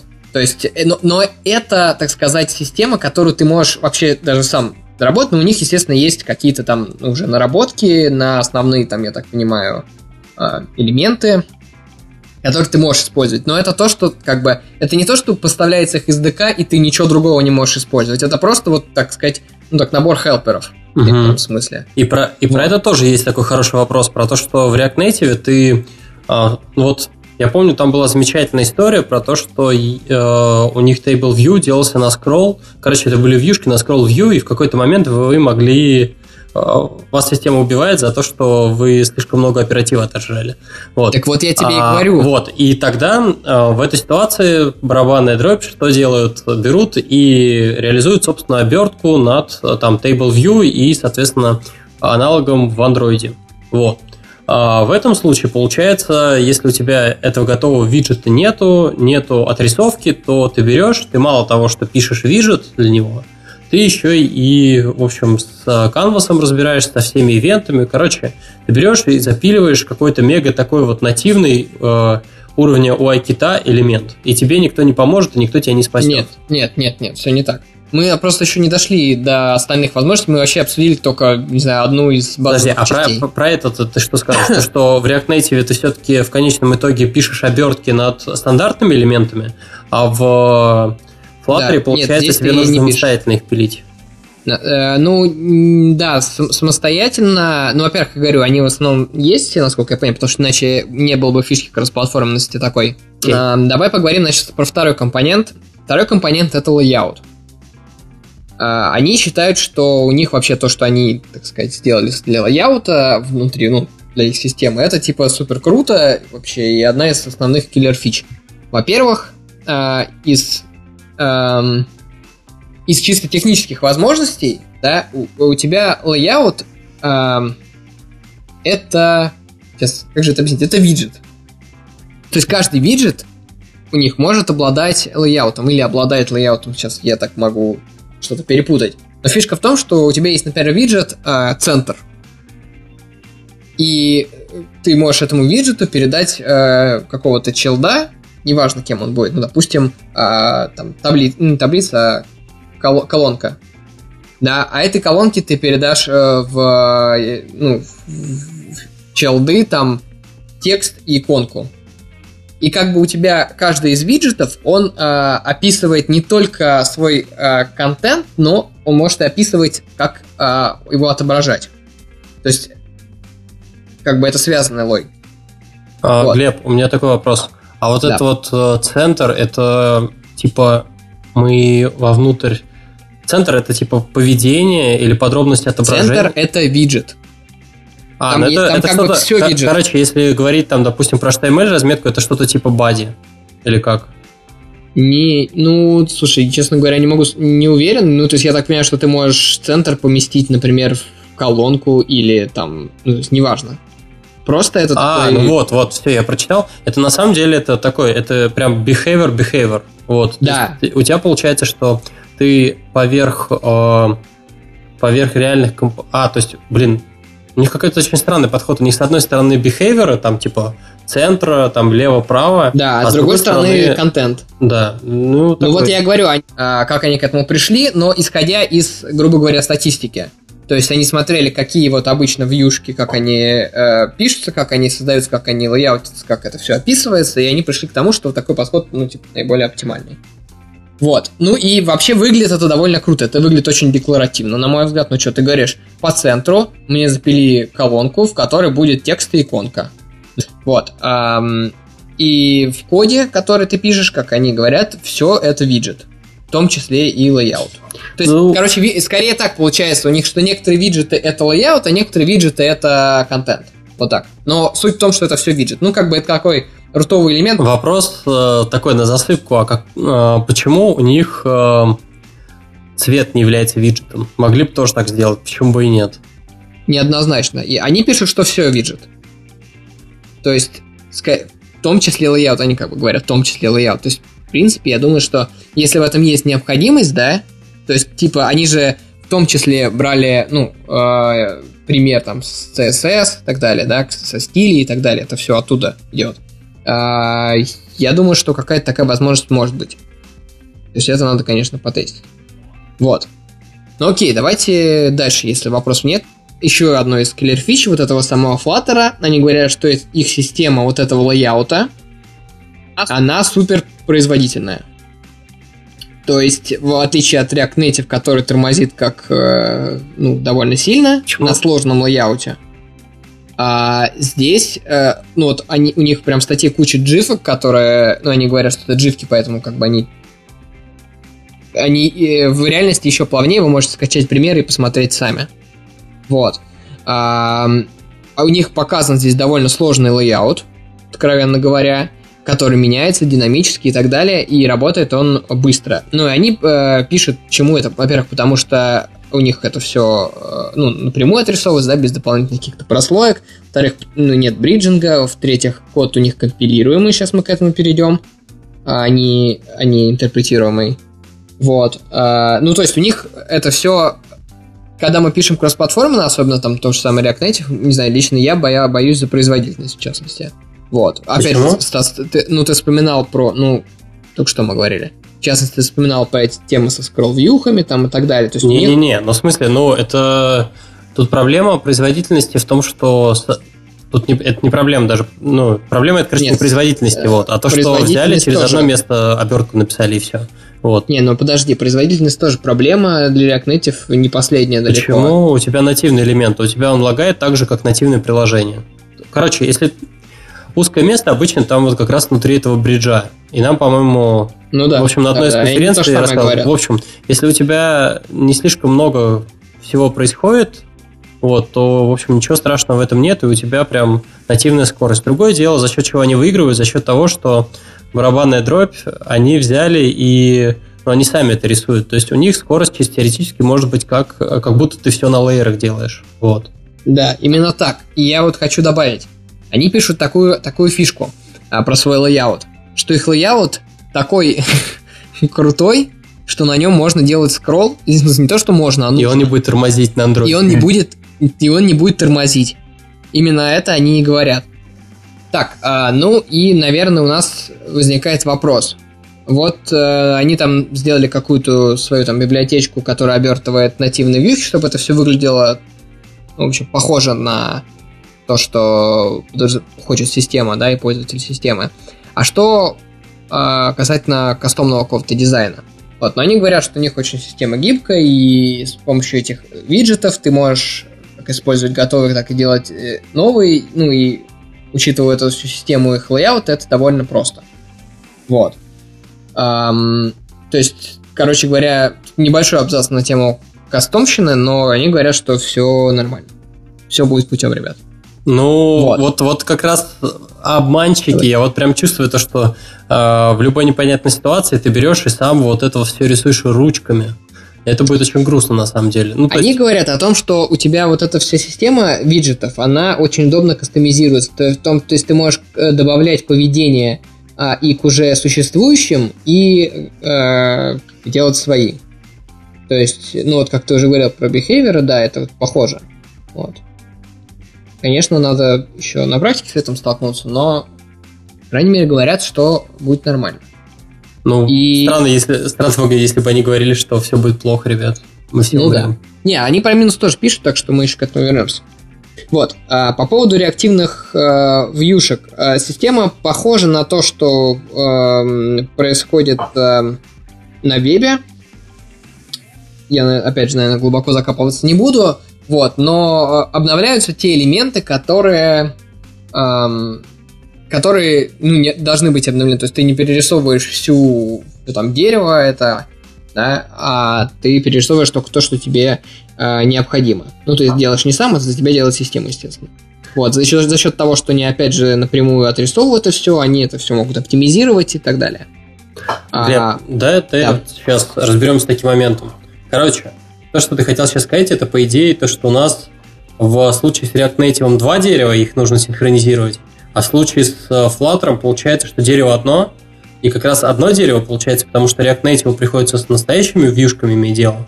А mm-hmm. здесь мы рисуем сами, поэтому они целиком рулят всей этой историей, поэтому дерево одно, и вроде как ничего синхронизировать не надо, и мы победили.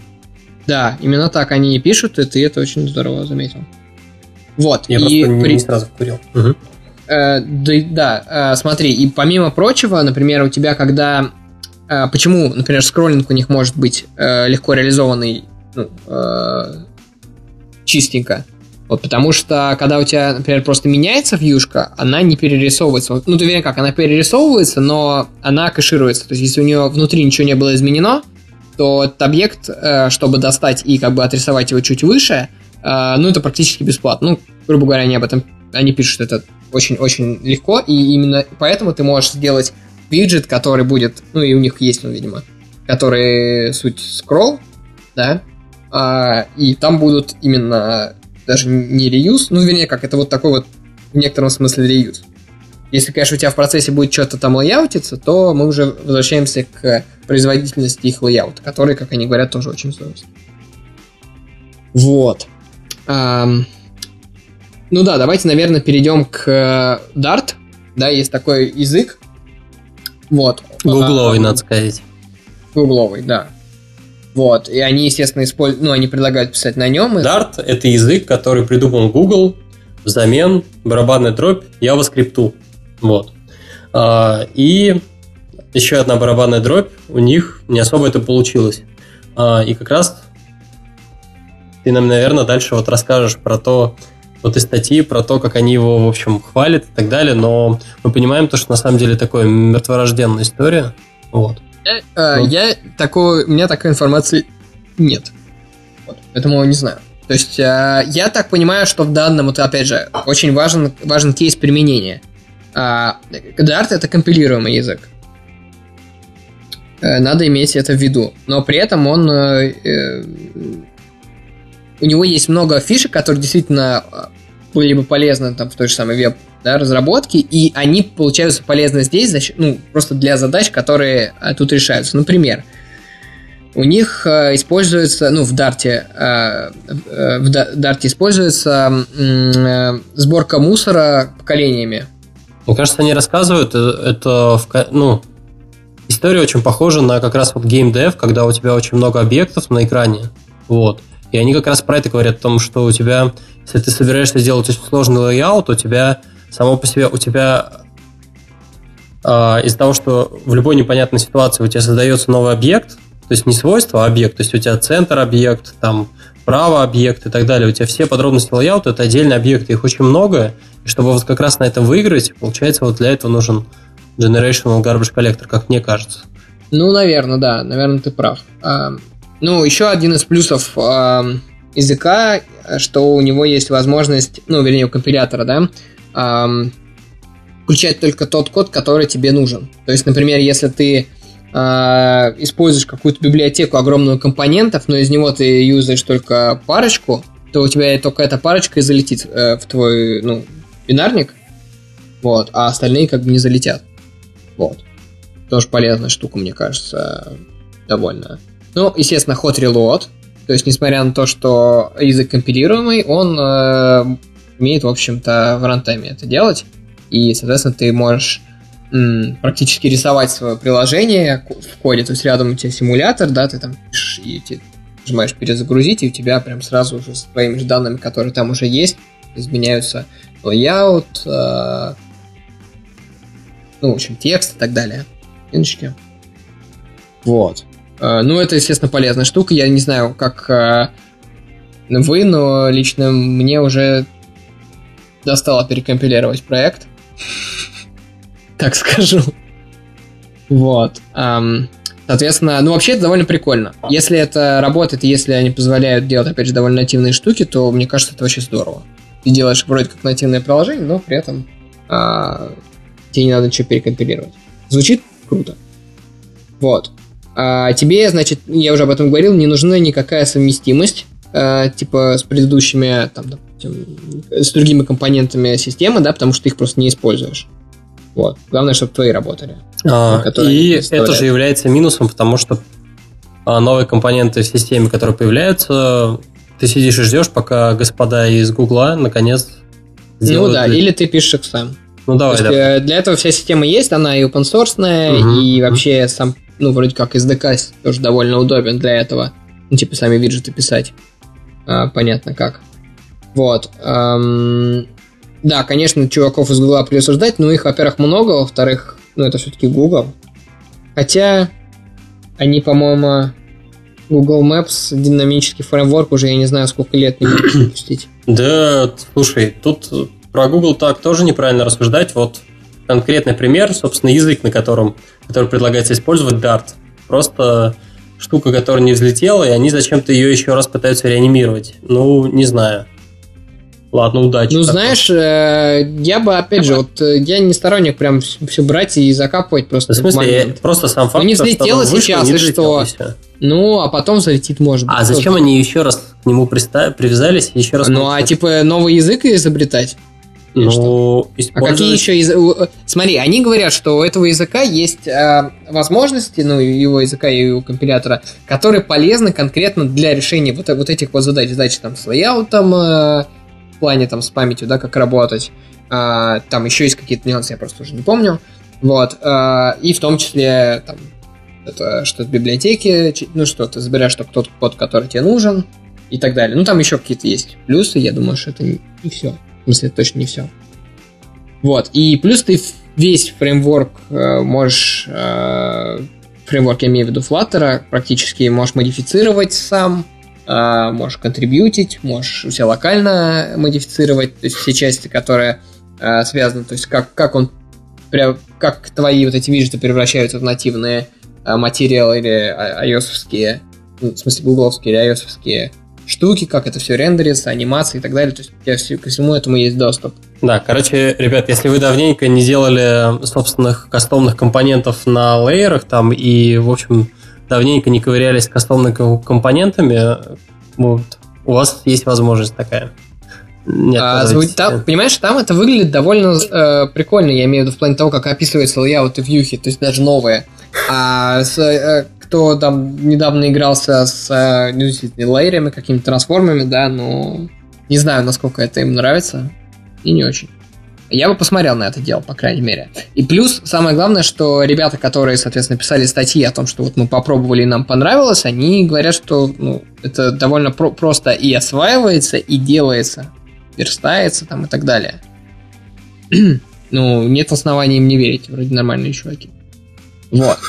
А, давайте тогда подведем небольшую черту перед тем, как может какая-то дискуссия. А, от чего, значит, получает, ну, какие плюсы у Flutter? Ну, во-первых, реактивные вьюхи, да, но без бриджа, как, как с JavaScript. А, работает быстро, ну, а, там, скроллинг, вьюхи, layout отрисовывается, вот, и код компилируется непосредственно в нативный ARM-код. А, у разработчика есть полный, полный контроль над вообще всем тем, что происходит вот у него в системе. Да, то есть если в iOS мы далеко не совсем можем взаимодействовать, а, ну, я имею в виду с SDK, то здесь ты как бы полностью этим владеешь, и, ну, это, конечно, плюс и минус, наверное. Вот. А, опять же, есть куча готовых виджетов, насколько я понимаю. А, ну, ход, релот и так далее, это все тоже очень здорово. А, ну и понятно, что кроссплатформенность это вообще ну, как бы на любителя, но в данном случае это звучит как новый все-таки такой шажок. Вот. И надо отметить, наверное, что Flutter сейчас находится в альфа-версии. То есть, несмотря на то, что вот вроде как... А, а, я забыл самое главное сказать. Есть приложение в продакшене на Flutter. Ого. Хорошее. Mm. Вот. Какое? А, они сейчас забыл, называется Хамилтон Хамилтон. Это такой мюзикл. вот. И они, значит, сделали для него приложение вот на этом всем. Ты его скачивал, смотрел? А, вот уже скачиваю. Ничего, ты кажется, что я смотрел, я смотрел скрины, но вообще идея скачать, конечно, неплохая, наверное, да. Можно посмотреть. Но я нет, я не успел, честно говоря, скачать. Я просто ну, доверчивый. Угу. Вот. А, ну и, наверное, все, что я могу рассказать про Flutter. Мне кажется, честно, что есть в этом что-то, это определенно стоит попробовать. А, а зачем пробовать? Ну, если ты хочешь писать, ну, как бы не суперсложные приложения, просто платформенные, ну нет. Ну, типа, интереснее, чем React Native. А почему интереснее? Блин, все плюсы, которые мы только что обсуждали, Стас, вот поэтому. Ну, окей, очень, очень так это. Э, Игорь, хочешь бросить? А, ну, я здесь вижу плюс значительный по, по сравнению с React Native, потому что, я так понял, там есть еще и ADE-шка своя. Да, ну, допиленная это есть... Э, идея. А, ну, ну, то есть это, по-моему, значительный плюс по сравнению с React Native. Ну да, кстати. Ну и я не знаю, нужно проверить сначала как бы, их приложение, насколько вообще вот это может верить этой производительности информации и так далее. То есть, если это настолько реально выглядит а, нативно и круто, то, в принципе, может быть, и не стоит закапывать. Может, может быть, может быть. Может быть. Ну, тут, тут нужно э, как бы понимать, с одной стороны, мы ну, как правило, я, например, закапываю часто очень кроссплатформенную разработку, если не считать геймдева. Вот. А, ну, опять же, почему не закапывается геймдев? Ну, потому что как раз они не используют нативные штуки. Uh-huh. Вот, они рисуют сами, и у них от этого куда больше возможностей и вот этой и гибкости. Также и здесь как бы получается, что мы, мы вот похожий подход э, начинаем, ну, как бы, они предлагают использовать. Это звучит прикольно. Вот. И вот этот контроль, э, не знаю, мне кажется, что это было бы, полезно. Потому что ты очень сильно ограничен во всех фреймворках, которые, эм, ну вот, кроссплатформенные, там, э, Самарин и так далее ты ограничен в том числе, ты не только ограничен самим возможностями фреймворка, но еще и возможностями системы. То есть ты как бы с двух сторон ограничиваешься. А тут ты как бы вообще практически свободен. Ну, я говорю, похоже на... Воу, воу, воу. Подожди, ты ничего, ничего подобного. Ты, во-первых, не свободен. А, собственно, в... давай, давай, короче, рассмотрим такой кейс. К тебе приходит дизайнер и говорит о том, что вот нужно сделать такую штуку, вкорячить такой элемент, а его, в общем, нигде нету. Ну, то есть его нет ни в iOS, ни в Android. Давай теперь смотреть э, первый случай. С React Native. Что ты делаешь для этой ситуации? Ты садишься, пишешь iOS компонент UI, ты садишься, пилишь андроидовский UI компонент, после этого запиливаешь над этим обертку, у тебя работает. Второй случай. Flutter. В Flutter, получается, ты садишься и один раз пишешь э, ну, этот компонент, причем, скорее всего, если ты прям по-настоящему рисуешь на канвасе, это будет из серии там на рисование на лейерах.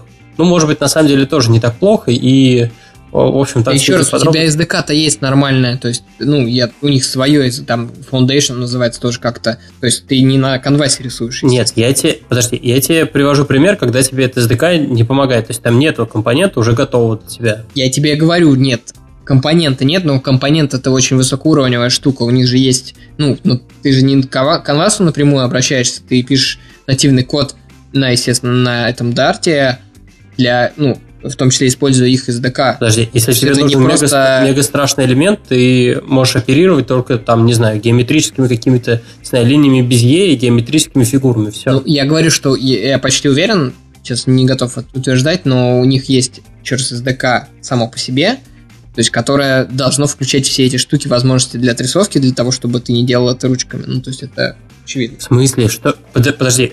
Дизайнер может придумать абсолютно такой э, мега чтобы, компонент. Чтобы реализовать те виджеты, которые у них там есть, они должны тоже все это сделать. Они обращаются не напрямую к канвасу, а например, к своему SDK, которая, в свою очередь, к канвасу, наверное. Ну, я полагаю, это всегда некоторый движок. Ну ладно, какая разница? Ты для SDK напишешь набор вот этих вот Ну, а SDK это уже как бы не канвас. То есть у тебя уже ну, нормальный интерфейс высокоуровневый относительно. В смысле? Я, короче, не понимаю. Вот а у тебя есть компонент, которого раньше не было, и даже близко ничего нету. Придумал дизайнер вот такую штуку. Что тебе в этой ситуации делать? В SDK нет такого компонента. Высокоуровневого, низкоуровневого нету. Нет ничего для этого. Тебе в любом случае в какой-то момент придется рисовать это ручками линии без Е, условно говоря. Да нет, ну я говорю, что те же самые линии Безье у тебя будут доступны, ну, Не, ну круто, круто. Да, я об этом говорю. Не, ну замечательно, это очень хорошо. А, тут я бы предложил какую вещь. Во-первых, а, непонятно, зачем конкретно сейчас это использовать. То есть продакшн код я бы точно не стал писать, потому что она еще в альфе находится. Вот. И условно говоря, любовь Гугла к тому, чтобы очень долго держать все это там в альфах, в бетах, а потом взять и внезапно все поломать, не знаю, меня это смущает. Вот история. А второе это то, что э, про комьюнити кажется, что из э, кроссплатформенных движков у React Native все-таки комьюнити побольше. Это можно, не знаю, там. Короче, про Flutter говорит только Google и, наверное, ну, очевидно, андроидчики. Вот, потому что они в том числе про Flutter могли видеть и на последнем Google I.O. Вот, потому что там достаточно, ну, там, по-моему, всего одно было выступление на эту тему. И я, кстати, вот с ребятами поговорил, они в свое время тыкали, и мне понравилось то, что там а, какие там были проблемы. По-моему, медленно компилится, еще там какая-то фигня была. В общем, им не очень понравилось, они вот потыкали. Ну, то есть тоже как бы, имеют право на жизнь такое мнение. Вот. А, второе, то есть вот если так перечислять у React Native из плюсов по сравнению с Flutter комьюнити больше, а минусы, а минусы получается то, что все-таки в каких-то случаях у тебя отрисовка нативных компонентов, она проседает по сравнению с рисованием просто на канвасе. Так. Ну, может быть. А я бы в этой ситуации, смотрите, что сделал, я бы наверное, это очень сложно, но тем не менее надо взять и сравнить наборы вот этих вот готовых компонентов SDK-шных. Вот. Потому что все, что не готово, ты будешь рисовать сам. Вот. И угу. э, в этом плане, наверное, React Native, опять же, предпочтительный за счет своего большего комьюнити. Потому что э, чем больше комьюнити, тем больше вероятность, что самому рисовать все-таки не придется. Вот так. Ну, тут, я не знаю, я бы вот насчет э, количества, ну, то есть, насколько большой комьюнити, может быть, и не согласился. Сколько вообще живет уже React? Mm, да, не знаю. И сколько, когда Flutter появился примерно? То есть, ну вот да, это хороший аргумент. Ну, то есть, э, если Flutter уже настолько хорош... А, а Flutter, ему там не годик случайно? Ну, React Native-то побольше живет. Ну да. Сильно. И, типа уже год три, наверное, четыре. В принципе, если они так его будут развивать и реально будут такие э, фичи, то, в принципе, мне кажется, довольно-таки обгонит э, React Native скоро. Возможно, вот возможно. Я просто хотел э, тут немножко набросить. Я вот сейчас нам в чатик скинул изображение прямо с приложения. Ну, в смысле, это пошарил приложение. Это... Я скачал приложение Hamilton, вот это, да. Вот. Ну, я так. так скажу. Я бы не сказал, что оно прямо смусли скроллинг. Вот. То есть, ну, у меня, правда, 5S э, длиной. Вот, но... Во-во-во, на канвасах 5S должен нарисоваться только так. Ты, ну, ну не ты надо понимаешь? здесь прибедняться. Ну, наверное, нет, я, я, не могу, я не могу сказать, что плохо скроллится, то есть, но чувствуется, конечно, немножко... Ну, что-то, короче, чувствуется. С другой стороны, что-то тут прям прикольно. Там какие-то анимашки, я смотрю, в принципе, выглядели довольно бодренько. Там на кнопках анимации я смотрю. На фоне там какая-то жизнь вообще происходит. То есть... Угу. Э, я вижу, что они нативные элементы, то есть как-то... Э, грубо говоря, я нажимаю share, да, и ну, у меня стандартный наш происходит share, то есть там есть какой-то бридж, ну такой свой. Вот. Так, в принципе, я не могу сказать, что ах, прям, знаешь, на отлично, но я бы сказал на хорошо. То есть я уверен, что я кучу могу найти приложений обычных, среднестатистических, которые будут примерно так же работать. Э, ну, то есть не супер вылезанное какое-то, да, учитывая, что это еще и альфа и так далее, мне кажется, довольно бодренько. Угу. Ну, рекомендую, в общем, посмотреть, по крайней мере.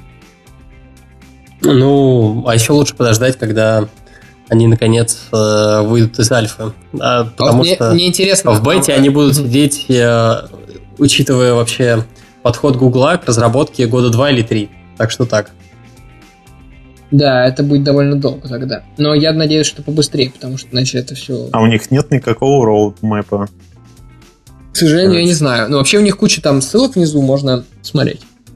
Но Google обычно, ну, в смысле, у них там куча всего висит в бете, они никому ничего не обещают, и, в общем, не знаю, вот из-за этого мне, с одной стороны, ты вроде как такой, мы здесь просто играемся, бета, да, вот, а с другой стороны, из-за этого люди не могут начать его в продакшене нормально использовать.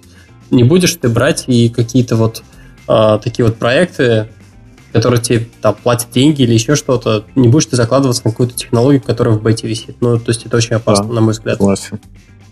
Ну, если ты, допустим, делаешь что-то дома такое, ну, типа, вообще простенькое, особенно в ну, плане ну, прототипирования, то вообще супер, мне кажется.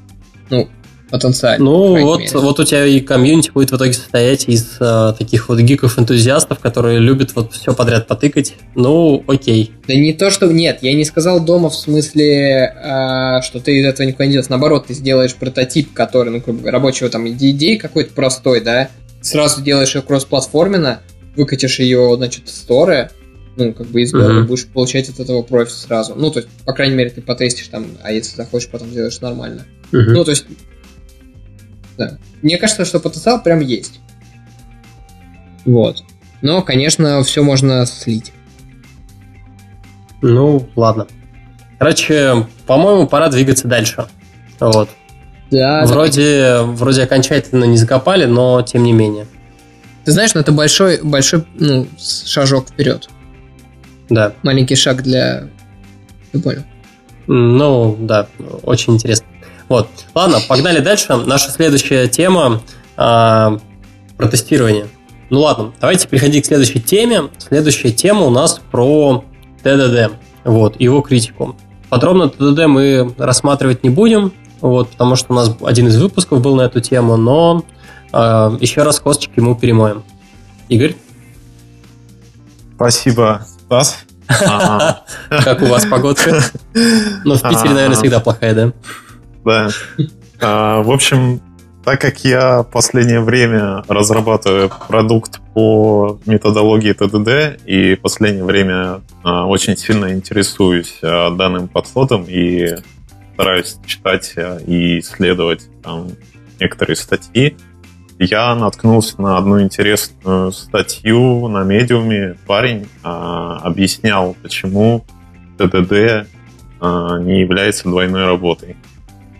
А, автор сразу отвечает, что ТДД не является двойной работой, с чем я, в принципе, согласен. Он ссылается, что при разработке... Спасибо, Игорь.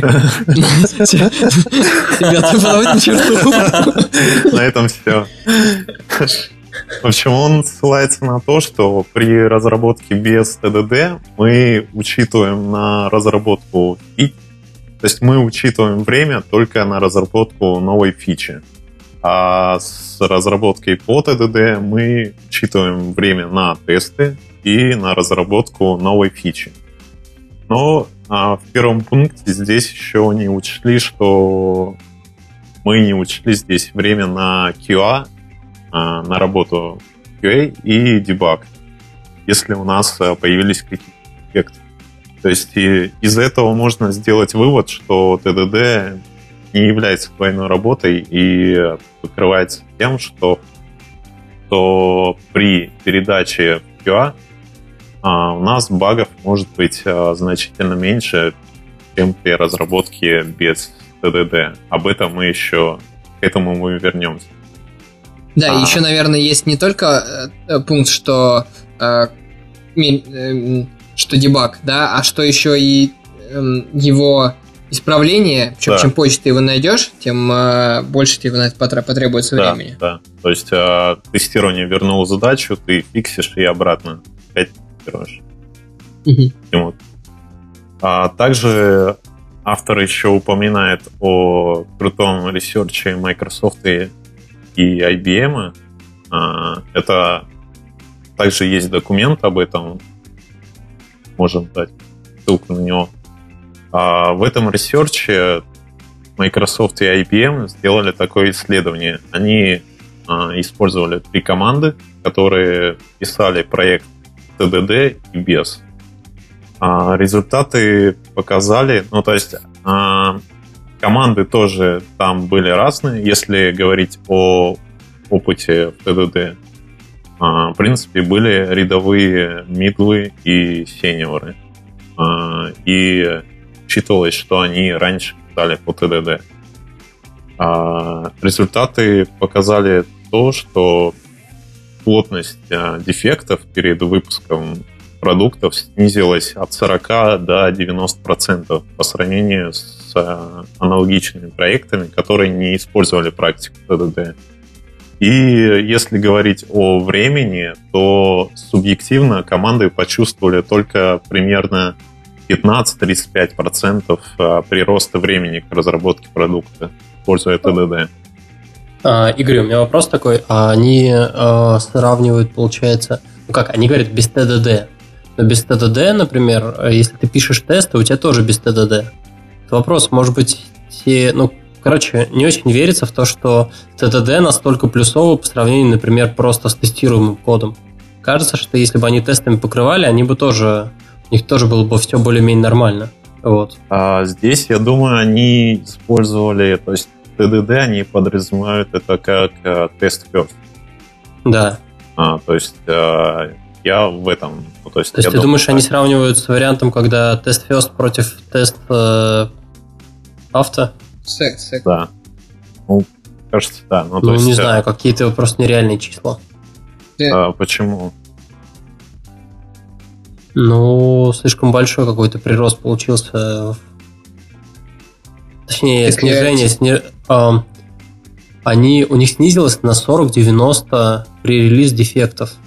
Ну, от 40 до 90. Ну, да, да, даже 10 много. Вот представьте, вы, ну... В смысле, 10% прирост э, от ТДД вместо, ну, тест second? Да. Не много? В принципе, мне кажется, это реально. Ну, не то, что реально. 10% это, ну... Сколько? Со... Ты сказал 10. Не, ну 10 это может быть. Вот у них, они написали то, что от 40 до 90% уменьшилось, снизилось. То есть представьте, у вас получается, что тесты после, они практически вообще бесполезны, то есть они ничего не ну, выявляли. да, согласен. Ну, по ну, крайней мере, у них в этом, там такие В этом есть писали. некоторый, ну, ну, в этом есть доля правды. Они не то чтобы совсем бесполезны, то есть я просто сомневаюсь, что остальные команды в Microsoft вообще не писали тесты. Это было бы странно. Ну, ну ладно, дальше погнали, но какой-то вот очень момент такой очень странный, слишком но, много. Но теоретически процентов. они могли, конечно, сравнивать типа совсем без тестов, но что-то я в этом сомневаюсь, потому что они вряд ли бы стали так вообще писать. Ну ладно, мы каждый сказал свое, 40-90 очень много. Окей, okay, погнали дальше. А, также автор а, углубляется в тему и пытается нам а, рассказать о том, что почему мы должны подумать о том, чтобы разрабатывать свой проект по ТДД. А первый аргумент он приводит, как э, ТДД помогает предотвратить э, баги. А стоит заметить, что это не сама цель TDD, а всего лишь side effect э, предотвращения багов. То есть, во-первых, TDD мы имеем большое покрытие кодовой базы тестами, и поэтому баги вряд ли останутся незамеченными, а, крупные баги. Во-вторых, а, TDD, TDD разработчики способны поймать потенциальные баги до сборки релиза, прогоняя при этом каждый раз свои тесты. И в-третьих, а, так как тесты всегда мейнтейнятся, это дает, ну, как минимум, гарантия какую-то качество. Это первый аргумент, который он приводит. Ну, в принципе, мне кажется, это логичным, но я бы не сказал, я не буду настаивать, что с ТДД у нас не будет багов вообще.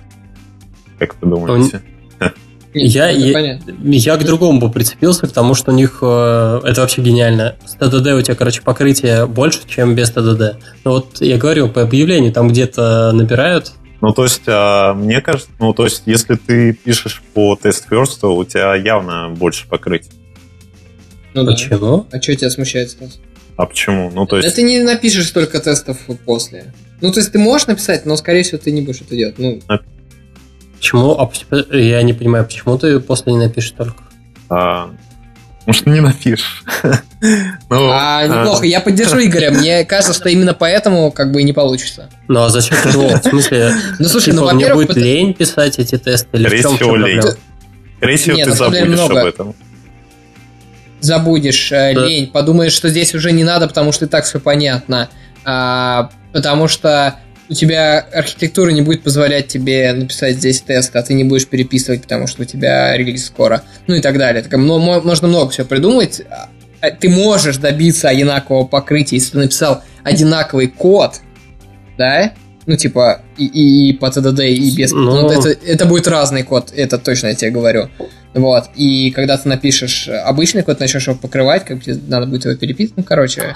Да, тут просто можно, можно и в обратную сторону тоже придумать. И серии, э, ну, ты написал в начале тесты, потом э, взял, написал код, а потом понимаешь, что, что ты, в общем, заранее не все тесты написал. Такой, блин, ну, я тесты допишу, поэтому сейчас уже не надо. Спасибо, пока. Ну, в этом случае есть такой паттерн, который описывал Кен Бэк. Это тест-лист. То есть перед э, выполнением какой-то задачи конкретной ты на листочке пишешь э, тесты, которые ты бы хотел реализовать. Угу. И к каждому тесту описываешь э, реализацию этого теста. То есть, угу. в принципе, ты сначала прикидываешь, какие тебе тесты понадобятся. Так, так что гарантирует, что ты напишешь все тесты? Никто не гарантирует. Ну вот, я про ну, это говорю, есть, то, что тут, тут же можно и в обратную сторону тоже придумать, что, блин, ну ты взял, не написал все тесты. Но у тебя этого... будет явно их больше. То есть, как минимум. Ну, я не знаю, я, я просто видел команды, которые пишут после, и у которых, которые таким макаром там написали 3000 тестов, и, в общем, ничего такого. Ну, то есть, это на самом деле это вопрос дисциплины. Возможно. Вот. Нет, но... ну, можно, да, я согласен. Но я тебе говорю, что ты больше будешь терять на этом. Ну, ну я понял. Это вы, вы решили про меня говорить, что я не напишу. Ну, я, может быть, не напишу. Ладно, все, давайте на этом садимся. Я даже не уверен, что я напишу тест э, last. Я точно не напишу. Такой этот был камин аут. А, дальше, давайте а, двигаться. Второй а, аргумент он приводит, что TDD у нас получается самодокументированный код и является, то есть тесты являются отличной документацией. Так как ну, по да. TDD мы пишем, ну, используя паттерн test first, то само собой разумеется, что тесты всегда актуальны и могут служить собой как документация кодовой базы. И всегда актуальны. Но здесь я просто слушал когда-то а, предыдущий выпуск о подлодке от ТДД с разработчиком из Яндекс, я помню, то он утверждал, что тесты — это как бы единственная документация, которая должна быть в проекте. Угу. То есть, а... Ну, мы вроде бы закопали да. этот вариант. То есть, а, мне кажется, что все равно нужно как-то еще документировать дополнительно. Вот. И ну, полагаться на тесты. Вообще, само по себе, не знаю, как другие разработчики, мобильные разработчики тоже ленивые. Просто взять и пойти куда-то в тесты, почитать, что там происходит, это, ну, делают, скажем так, не все. И, да, для этого должны быть хотя бы тесты быть. Ну, да. В первую очередь ты все-таки, наверное, лезешь там в протоколы и так далее. Ты смотришь вообще описание над, сам, над самими там методами, свойствами и так далее. Mm-hmm. То есть документация, прежде всего, мне кажется, должна быть в самом коде. Ну, да, интерфейс. Да. бы как минимум. Окей. А... Окей, да. Дальше он еще рассказывает о том, что ТДД, опять же, с ТДД вы можете предвидеть проблемы. Это, допустим, при хорошем покрытии кода тестами нам может быть сразу быть известно о том, что, например, наш кассовый флоу, ну, то есть а, компонент, который управляет кассой, в проекте перестал списывать средства с банковских карт пользователя, так как тесты упали. А также кто-то мог допустить а, какую-то ошибку, и опять же мы заметим это как минимум до релиза. Данный баг. И mm-hmm. что плохого в этом? Я э, нет, это неплохо. И наоборот хорошо. То есть а. это плюс. А чем это отличается от э, первого случая? Это, когда... в принципе, тот же пункт. Ну, то а, есть, а, ну... как бы это другой пункт, но относится, в принципе, уже. Ну ладно. А, еще один хороший аргумент – это что ТДД нам дает какой-то плюс. Это когда проект растет и, допустим, усложняется, то сложнее становится делать а, какие-то новые фичи из-за того, что изменения там в, одной, в одном месте ломает что-то в другом месте. И мы об этом, допустим, не знаем и отдаем сразу QA. А из-за этого у нас а, растет как бы бэклог, и мы теряем время на фиксы а, различные, то когда мы следуем ТДД, мы можем быть в меру уверенными, в меру, я повторяюсь, в своих изменениях. А, то есть здесь... А это... Работ... А тут не те же плюсы, что у обычного покрытия тестами? А, ну, в принципе, можно отнести к обычному. То есть и без ТДД.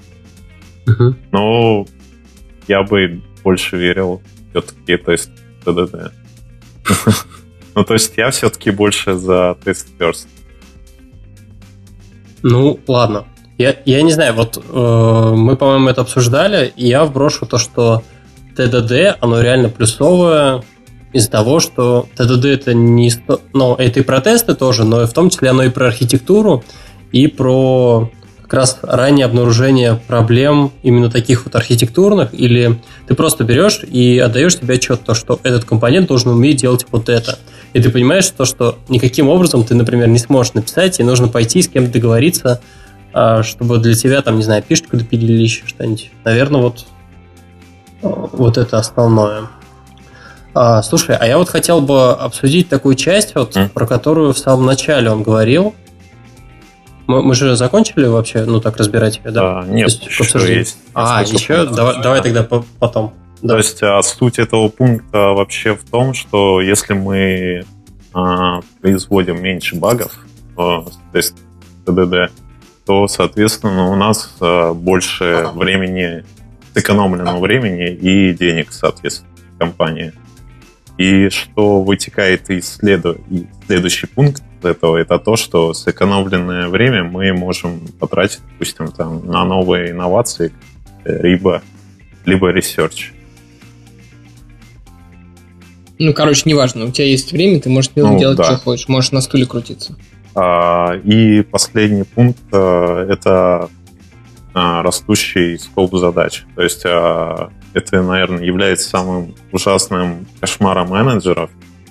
И так как мы пишем по ТДД и мы производим меньше багов, то у нас меньше... У нас больше времени и... Скорее, не так объясню. Ну, задачи реже возвращаются, наверное, ну, просто, да. и, соответственно, у тебя скоп не растет. Мне, мне, мне кажется, это история про стабильность, про то, что у тебя а, ты более ожидаемо, ты можешь давать более точные оценки. Вот. То есть, а, а, да, если вот. у тебя все плохо, то ты будешь отдавать оценки неточные, будешь постоянно промахиваться, у тебя запилил одну фичу, отвалилась другая. И вот э, из-за этого твои оценки съехали все. Да, наверное. Я на самом деле, честно говоря, не очень понял этот пункт. Ну да, он какой-то размытый. А также еще я перечислю небольшие советы. Тут есть спорные и, в принципе, неплохие советы из research а Microsoft. Uh-huh. А, первый совет — это что интегрируйте TDD в начале нового проекта. И не нужно останавливаться, допустим, посередине и не утверждать, что все не работает. А также вот спорным моментом я считаю, что не начинать разработку по ТДД в конце разработки проекта, когда уже дизайн проекта устоялся и большая часть была уже на а мне кажется, что ТДД можно внедрять в конце цикла проекта, потому что его все равно нужно будет поддерживать. Как, как считаете? Ну, Еще раз внедрять ТДД в конце цикла а, разработки? То есть, да, ну то есть, допустим, ты дописываешь уже почти проект, и тут решил писать по ТДД. Я так. понял. Слушай, ну, ну и, и автор говорит, что так лучше не делать. Ну, Это да, авторы документа идея. считают, что лучше так не делать, по идее. я, наверное, с ними все-таки соглашусь. Я, а на я самом деле нет. есть опыт такой. Вот, несмотря на то, что ну, речь идет о том, что эту практику на всю команду нужно раз... Э, в общем, вся, команда должна придерживаться этой практики. Да, это мало того, что надо всех нау- научить уже процессе, когда ты уже работаешь над конкретными фичами, они уже там как э, в процессе. Если вот так просто взять и начать писать PDD, это не так просто. Вот. Потом а, у тебя действительно уже есть кодовая база большая, и тебе, чтобы протестировать а, так, компоненты новые, часто придется взаимодействовать с какими-то, ну, с, с остальной кодовой базой, которая еще писалась на PTD. У нее, скорее всего, будут проблемы с архитектурой. Вау. До этого у тебя будут проблемы с написанием тестов. Ну, то есть тебе придется маленькая секта ТДД, Любов, если у тебя, повторю твою, ну, процитирую тебя, если вы пишете не ПДД, скорее всего, у вас проблемы с архитектурой.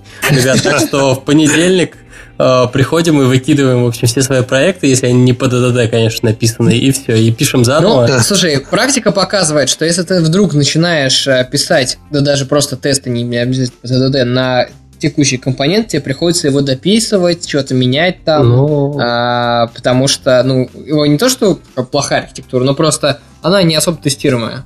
Ну, ну и вот это поэтому... для, для кого-то это э, называется плохая архитектура. Короче, и для меня, например, в частности. Ты...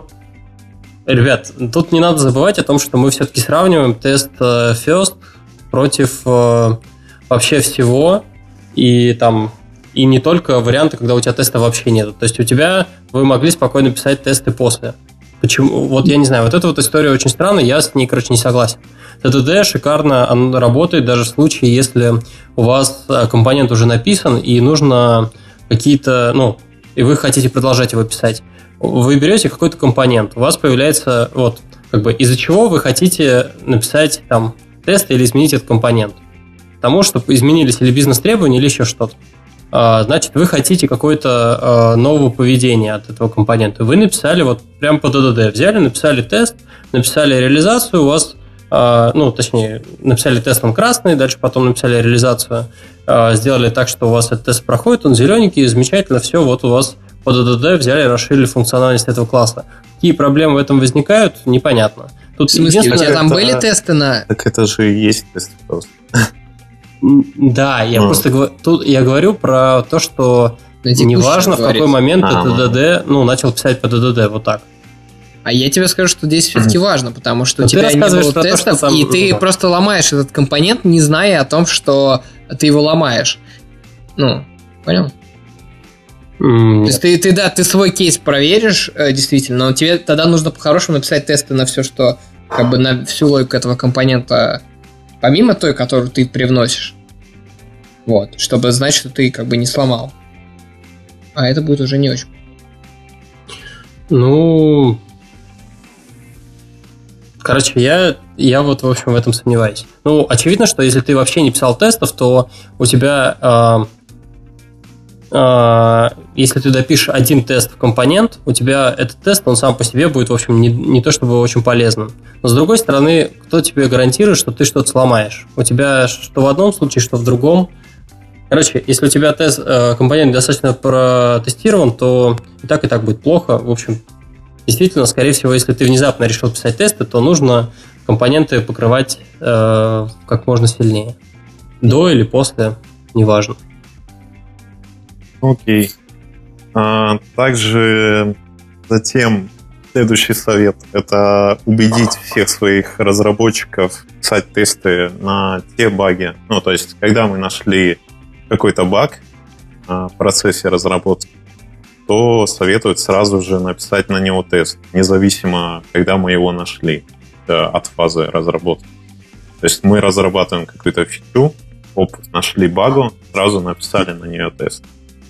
То есть, в принципе, мне кажется, этот подход довольно-таки хороший, и здесь мы сразу избавляемся от а, какого-то дефекта и сразу на это пишем тест. Контролируем, что он потом не вернется. Да. Если там появился дефект, наверное, значит, там есть какая-то логика такая сложная, что можно его потерять. да, к этому все идет. А также еще следующее, это рассказать своему QA, а, что мы используем, допустим, методологию TDD, и если какой-то тест а, перед build ом падает, то тестирование не должно принимать этот build. То есть сразу возвращать обратно. Uh-huh. А, то есть завести такое, можно сказать, а, правило четкое слово разработки. А, дальше это, соответственно, настроить CI с прогоном теста и прогонять их э, в каждодневной сборке, допустим, и считать тесты, допустим, э, как э, такой сердцем системы. То есть, мне кажется, это тоже логично. А, также и последний пункт, наверное, это считать количество тестов, считать покрытие кода, найденное и пофикшенное количество багов, чтобы понимать а, то, а, как вам помогает ТДД. То есть, грубо говоря, считать ТДД. Что он вам приносит. Ну да, то есть как, как, а, как-то оценивать, метрики. да, чтобы ну, да. метрики, да. Я согласен. Я согласен, это, кстати, полезная, полезная штука, потому что далеко не всем, особенно вне команды, да, будет очевидно, чем вы вообще тут занимаетесь, а не делаете ли вы, а не тратите ли вы наши деньги там и так далее. Вот. Да, вот в текущем проекте мы попытаемся посчитать э, ТДД, э, который применяем, и посмотреть, что из этого вообще вышло. А вы вышло. против кого будете считать? А, против Против параллельной реальности, которую мы не применяем Не-не-не. А, против варианта без тестов или против варианта тестов после? А, вообще без. Может, наверное, ну, наверное вот. так. То есть вообще а, посчитать и, допустим, показать а, менеджерам, угу. что вот смотрите, что как бы все зря и стоит это об этом задуматься и использовать чаще всего. Ну, понятно. Я... Удачи. я, бы как, менеджер говорю, да? Типа того, да. Я, кстати, хотел такой вот вопрос затронуть о том, что вроде как вот а, пытаются подать, ну, что ТДД, оно хорошо везде, и все в таком духе, в общем, как ни крути. Но кажется, что это на самом деле не всегда правда, потому что а, Самое главное, что он пытался здесь сказать о том, что ТДД это типа не двойная работа. Но есть ситуации, когда это двойная работа. А, действительно хорошо, же? когда ты а, представляешь себе до конца весь свой компонент или там систему компонентов, которые ты пишешь для этой фичи. Ты действительно отдаешь себе отчет, описываешь вот это вот поведение и пилишь после этого компонент. В случае, если а, для верхнего слоя это не всегда верно, ты, во-первых, у айкитовские компоненты или SDK-шные, которые вот там вот находятся, они иногда ведут себя непредсказуемо, и тебе из-за этого приходится тоже что-то допиливать, какие-то костыли, отдельно еще зависимости выносить и так далее. Вот.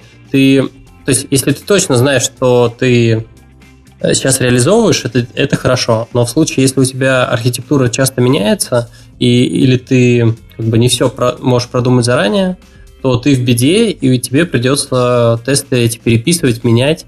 Тебе, ну, как минимум, поменял протоколы, поменял заодно и тесты. Вот. И такое вот лично у меня происходило. А для слоев пониже, для слоев бизнес-логики, TDD, на мой взгляд, заходит вообще идеально, и только так и нужно там писать. Но вот с presentation слоем я не соглашусь. Там это действительно получается частенько двойная работа. Ну, вообще от опыта разработчика, конечно, зависит. Вот. Ну, я, в принципе, не настаиваю писать прям по TDD слой. Я уже об этом говорил. Угу. Что в большинстве случаев это бесполезная работа, потому что если там э, у нас больше, ну, то есть э, изменился какой-то дизайн, а лейбл там стал не лейблом, а куда-то вообще убрался, уехал, либо нам уже нужно этот лейбл заменить на Table View и так далее. То есть, в принципе, здесь я полностью согласен, что тесты на view слой а, можно писать можно и не писать. Да даже дизайнер просто посмотрит и такой скажет о том, что а можно вот ты нажимаешь на кнопку, а может подпрыгивать не только вот этот вот элементик, а еще и вот эти вот а, остальные. Ну вот а, на анимации я бы вообще не стал писать тесты, это прям сто процентов.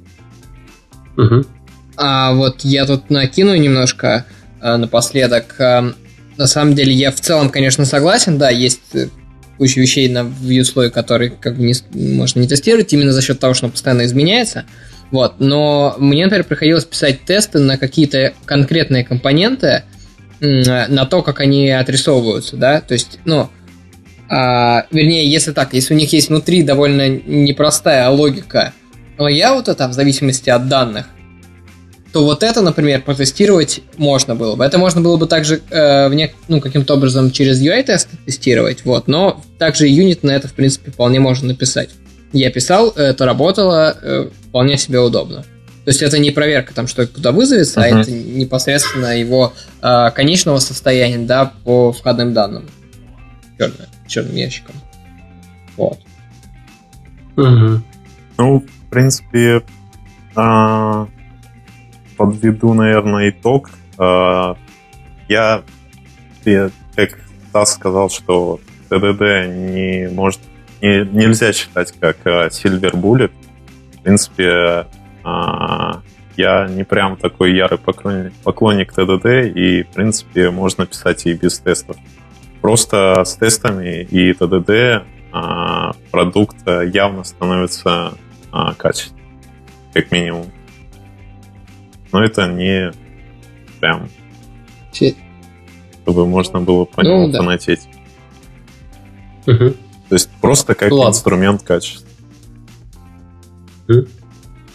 И не только и... качество, это история про архитектуру. И Я буду наставить то, что... Согласен. Если вот. любишь качество и архитектуру, и то есть качественную архитектуру, то, значит, ТДД. И э, потому что без ТДД архитектура у вас, скорее всего, не очень. А, ну, вот, как мы... Нет, на, на этом я предлагаю подвести черту по да. Ладно, я хотел добавить еще, на самом деле. А, я какое-то время, а, то есть а, какой-то отрезок времени писал с а, ТДД и без ТДД. А, я заметил одну вещь, что когда ты пишешь с ТДД, ты думаешь о задаче, ты очень сильно погружаешься в задачу и замечаешь какие-то другие а, вещи, которые нужно, допустим, там, учесть либо реализовать. А без ТДД я замечал, что иногда я что-то очень часто забывал, допустим. То есть я считаю, это тоже явно. Потому что да, ты сразу бросаешься как бы накодить что-нибудь да, да, там, да. сейчас вот я вьюшечку набросаю, там то все, я, да, тоже это как раз проходил, мне это заметно, на самом деле. Угу. Это как история до и ну, после. Да. Я весил 70 килограмм. Потом. Э? Ну и давайте потихоньку подводить черту. А, мы проговорили сегодня, у нас было 4 темы. Одна интереснее другой, кроме Flutter, конечно. Вот. Вначале мы э, в выпуске успели закопать 4V э, архитектуру. А, это как это? Подняли до небес э, историю про плагинчики в Uber. Обязательно посмотрите, у них есть как статьи, так и видосики. В общем, э, в любом варианте, как вам удобнее воспринимать информацию, только послушайте. Вот. А дальше, Глеб, ты что сказать хочешь? А, ну да. Дальше вот этот вот э, кусок э, React Native, Flutter, вот, и в конце поговорили про TDD. Стас, ты видишь у тебя сейчас на столе бумажку? Ну да. Вот слева от коврика. Ага. Слушай, у меня кажется, а, записка возьми от Егора. А, там... Возможно. Да. Кажется, там написан вопрос. А, Глеб, а, что ты любишь больше, чем а, писать продакшн код на непонятных альфа-версиях непонятных технологий? Больше всего мне нравится, когда наши слушатели слушают наш подкаст, подписываются на нас, э, на наш канал, э, рассказывают о своих впечатлениях от подкаста, подписываются на нас в соцсетях, в Фейсбуке, Твиттере. Вот. Э, ставят и, оценочки? Ставят оценочки, да, конечно, в iTunes. И э, могут вступить в экипаж э, нашей подлодки э, на сервисе Patreon. Да. А, собственно, пора сказать спасибо. Спасибо Леше Кудрявцеву. А, спасибо Игорю Василенко, нашему гостю. Спасибо, а, спасибо, да, Игорь, спасибо что пришел что и рассказал да, нам про ТДД. А, спасибо Глебу за то, что а, все есть. узнали, да, про бесполезный флаттер. Вот. И на этом а, мы потихоньку прощаемся. А, с вами был 23-й выпуск подкаста «Подлодка». Всем пока. Пока-пока. Пока. Пока.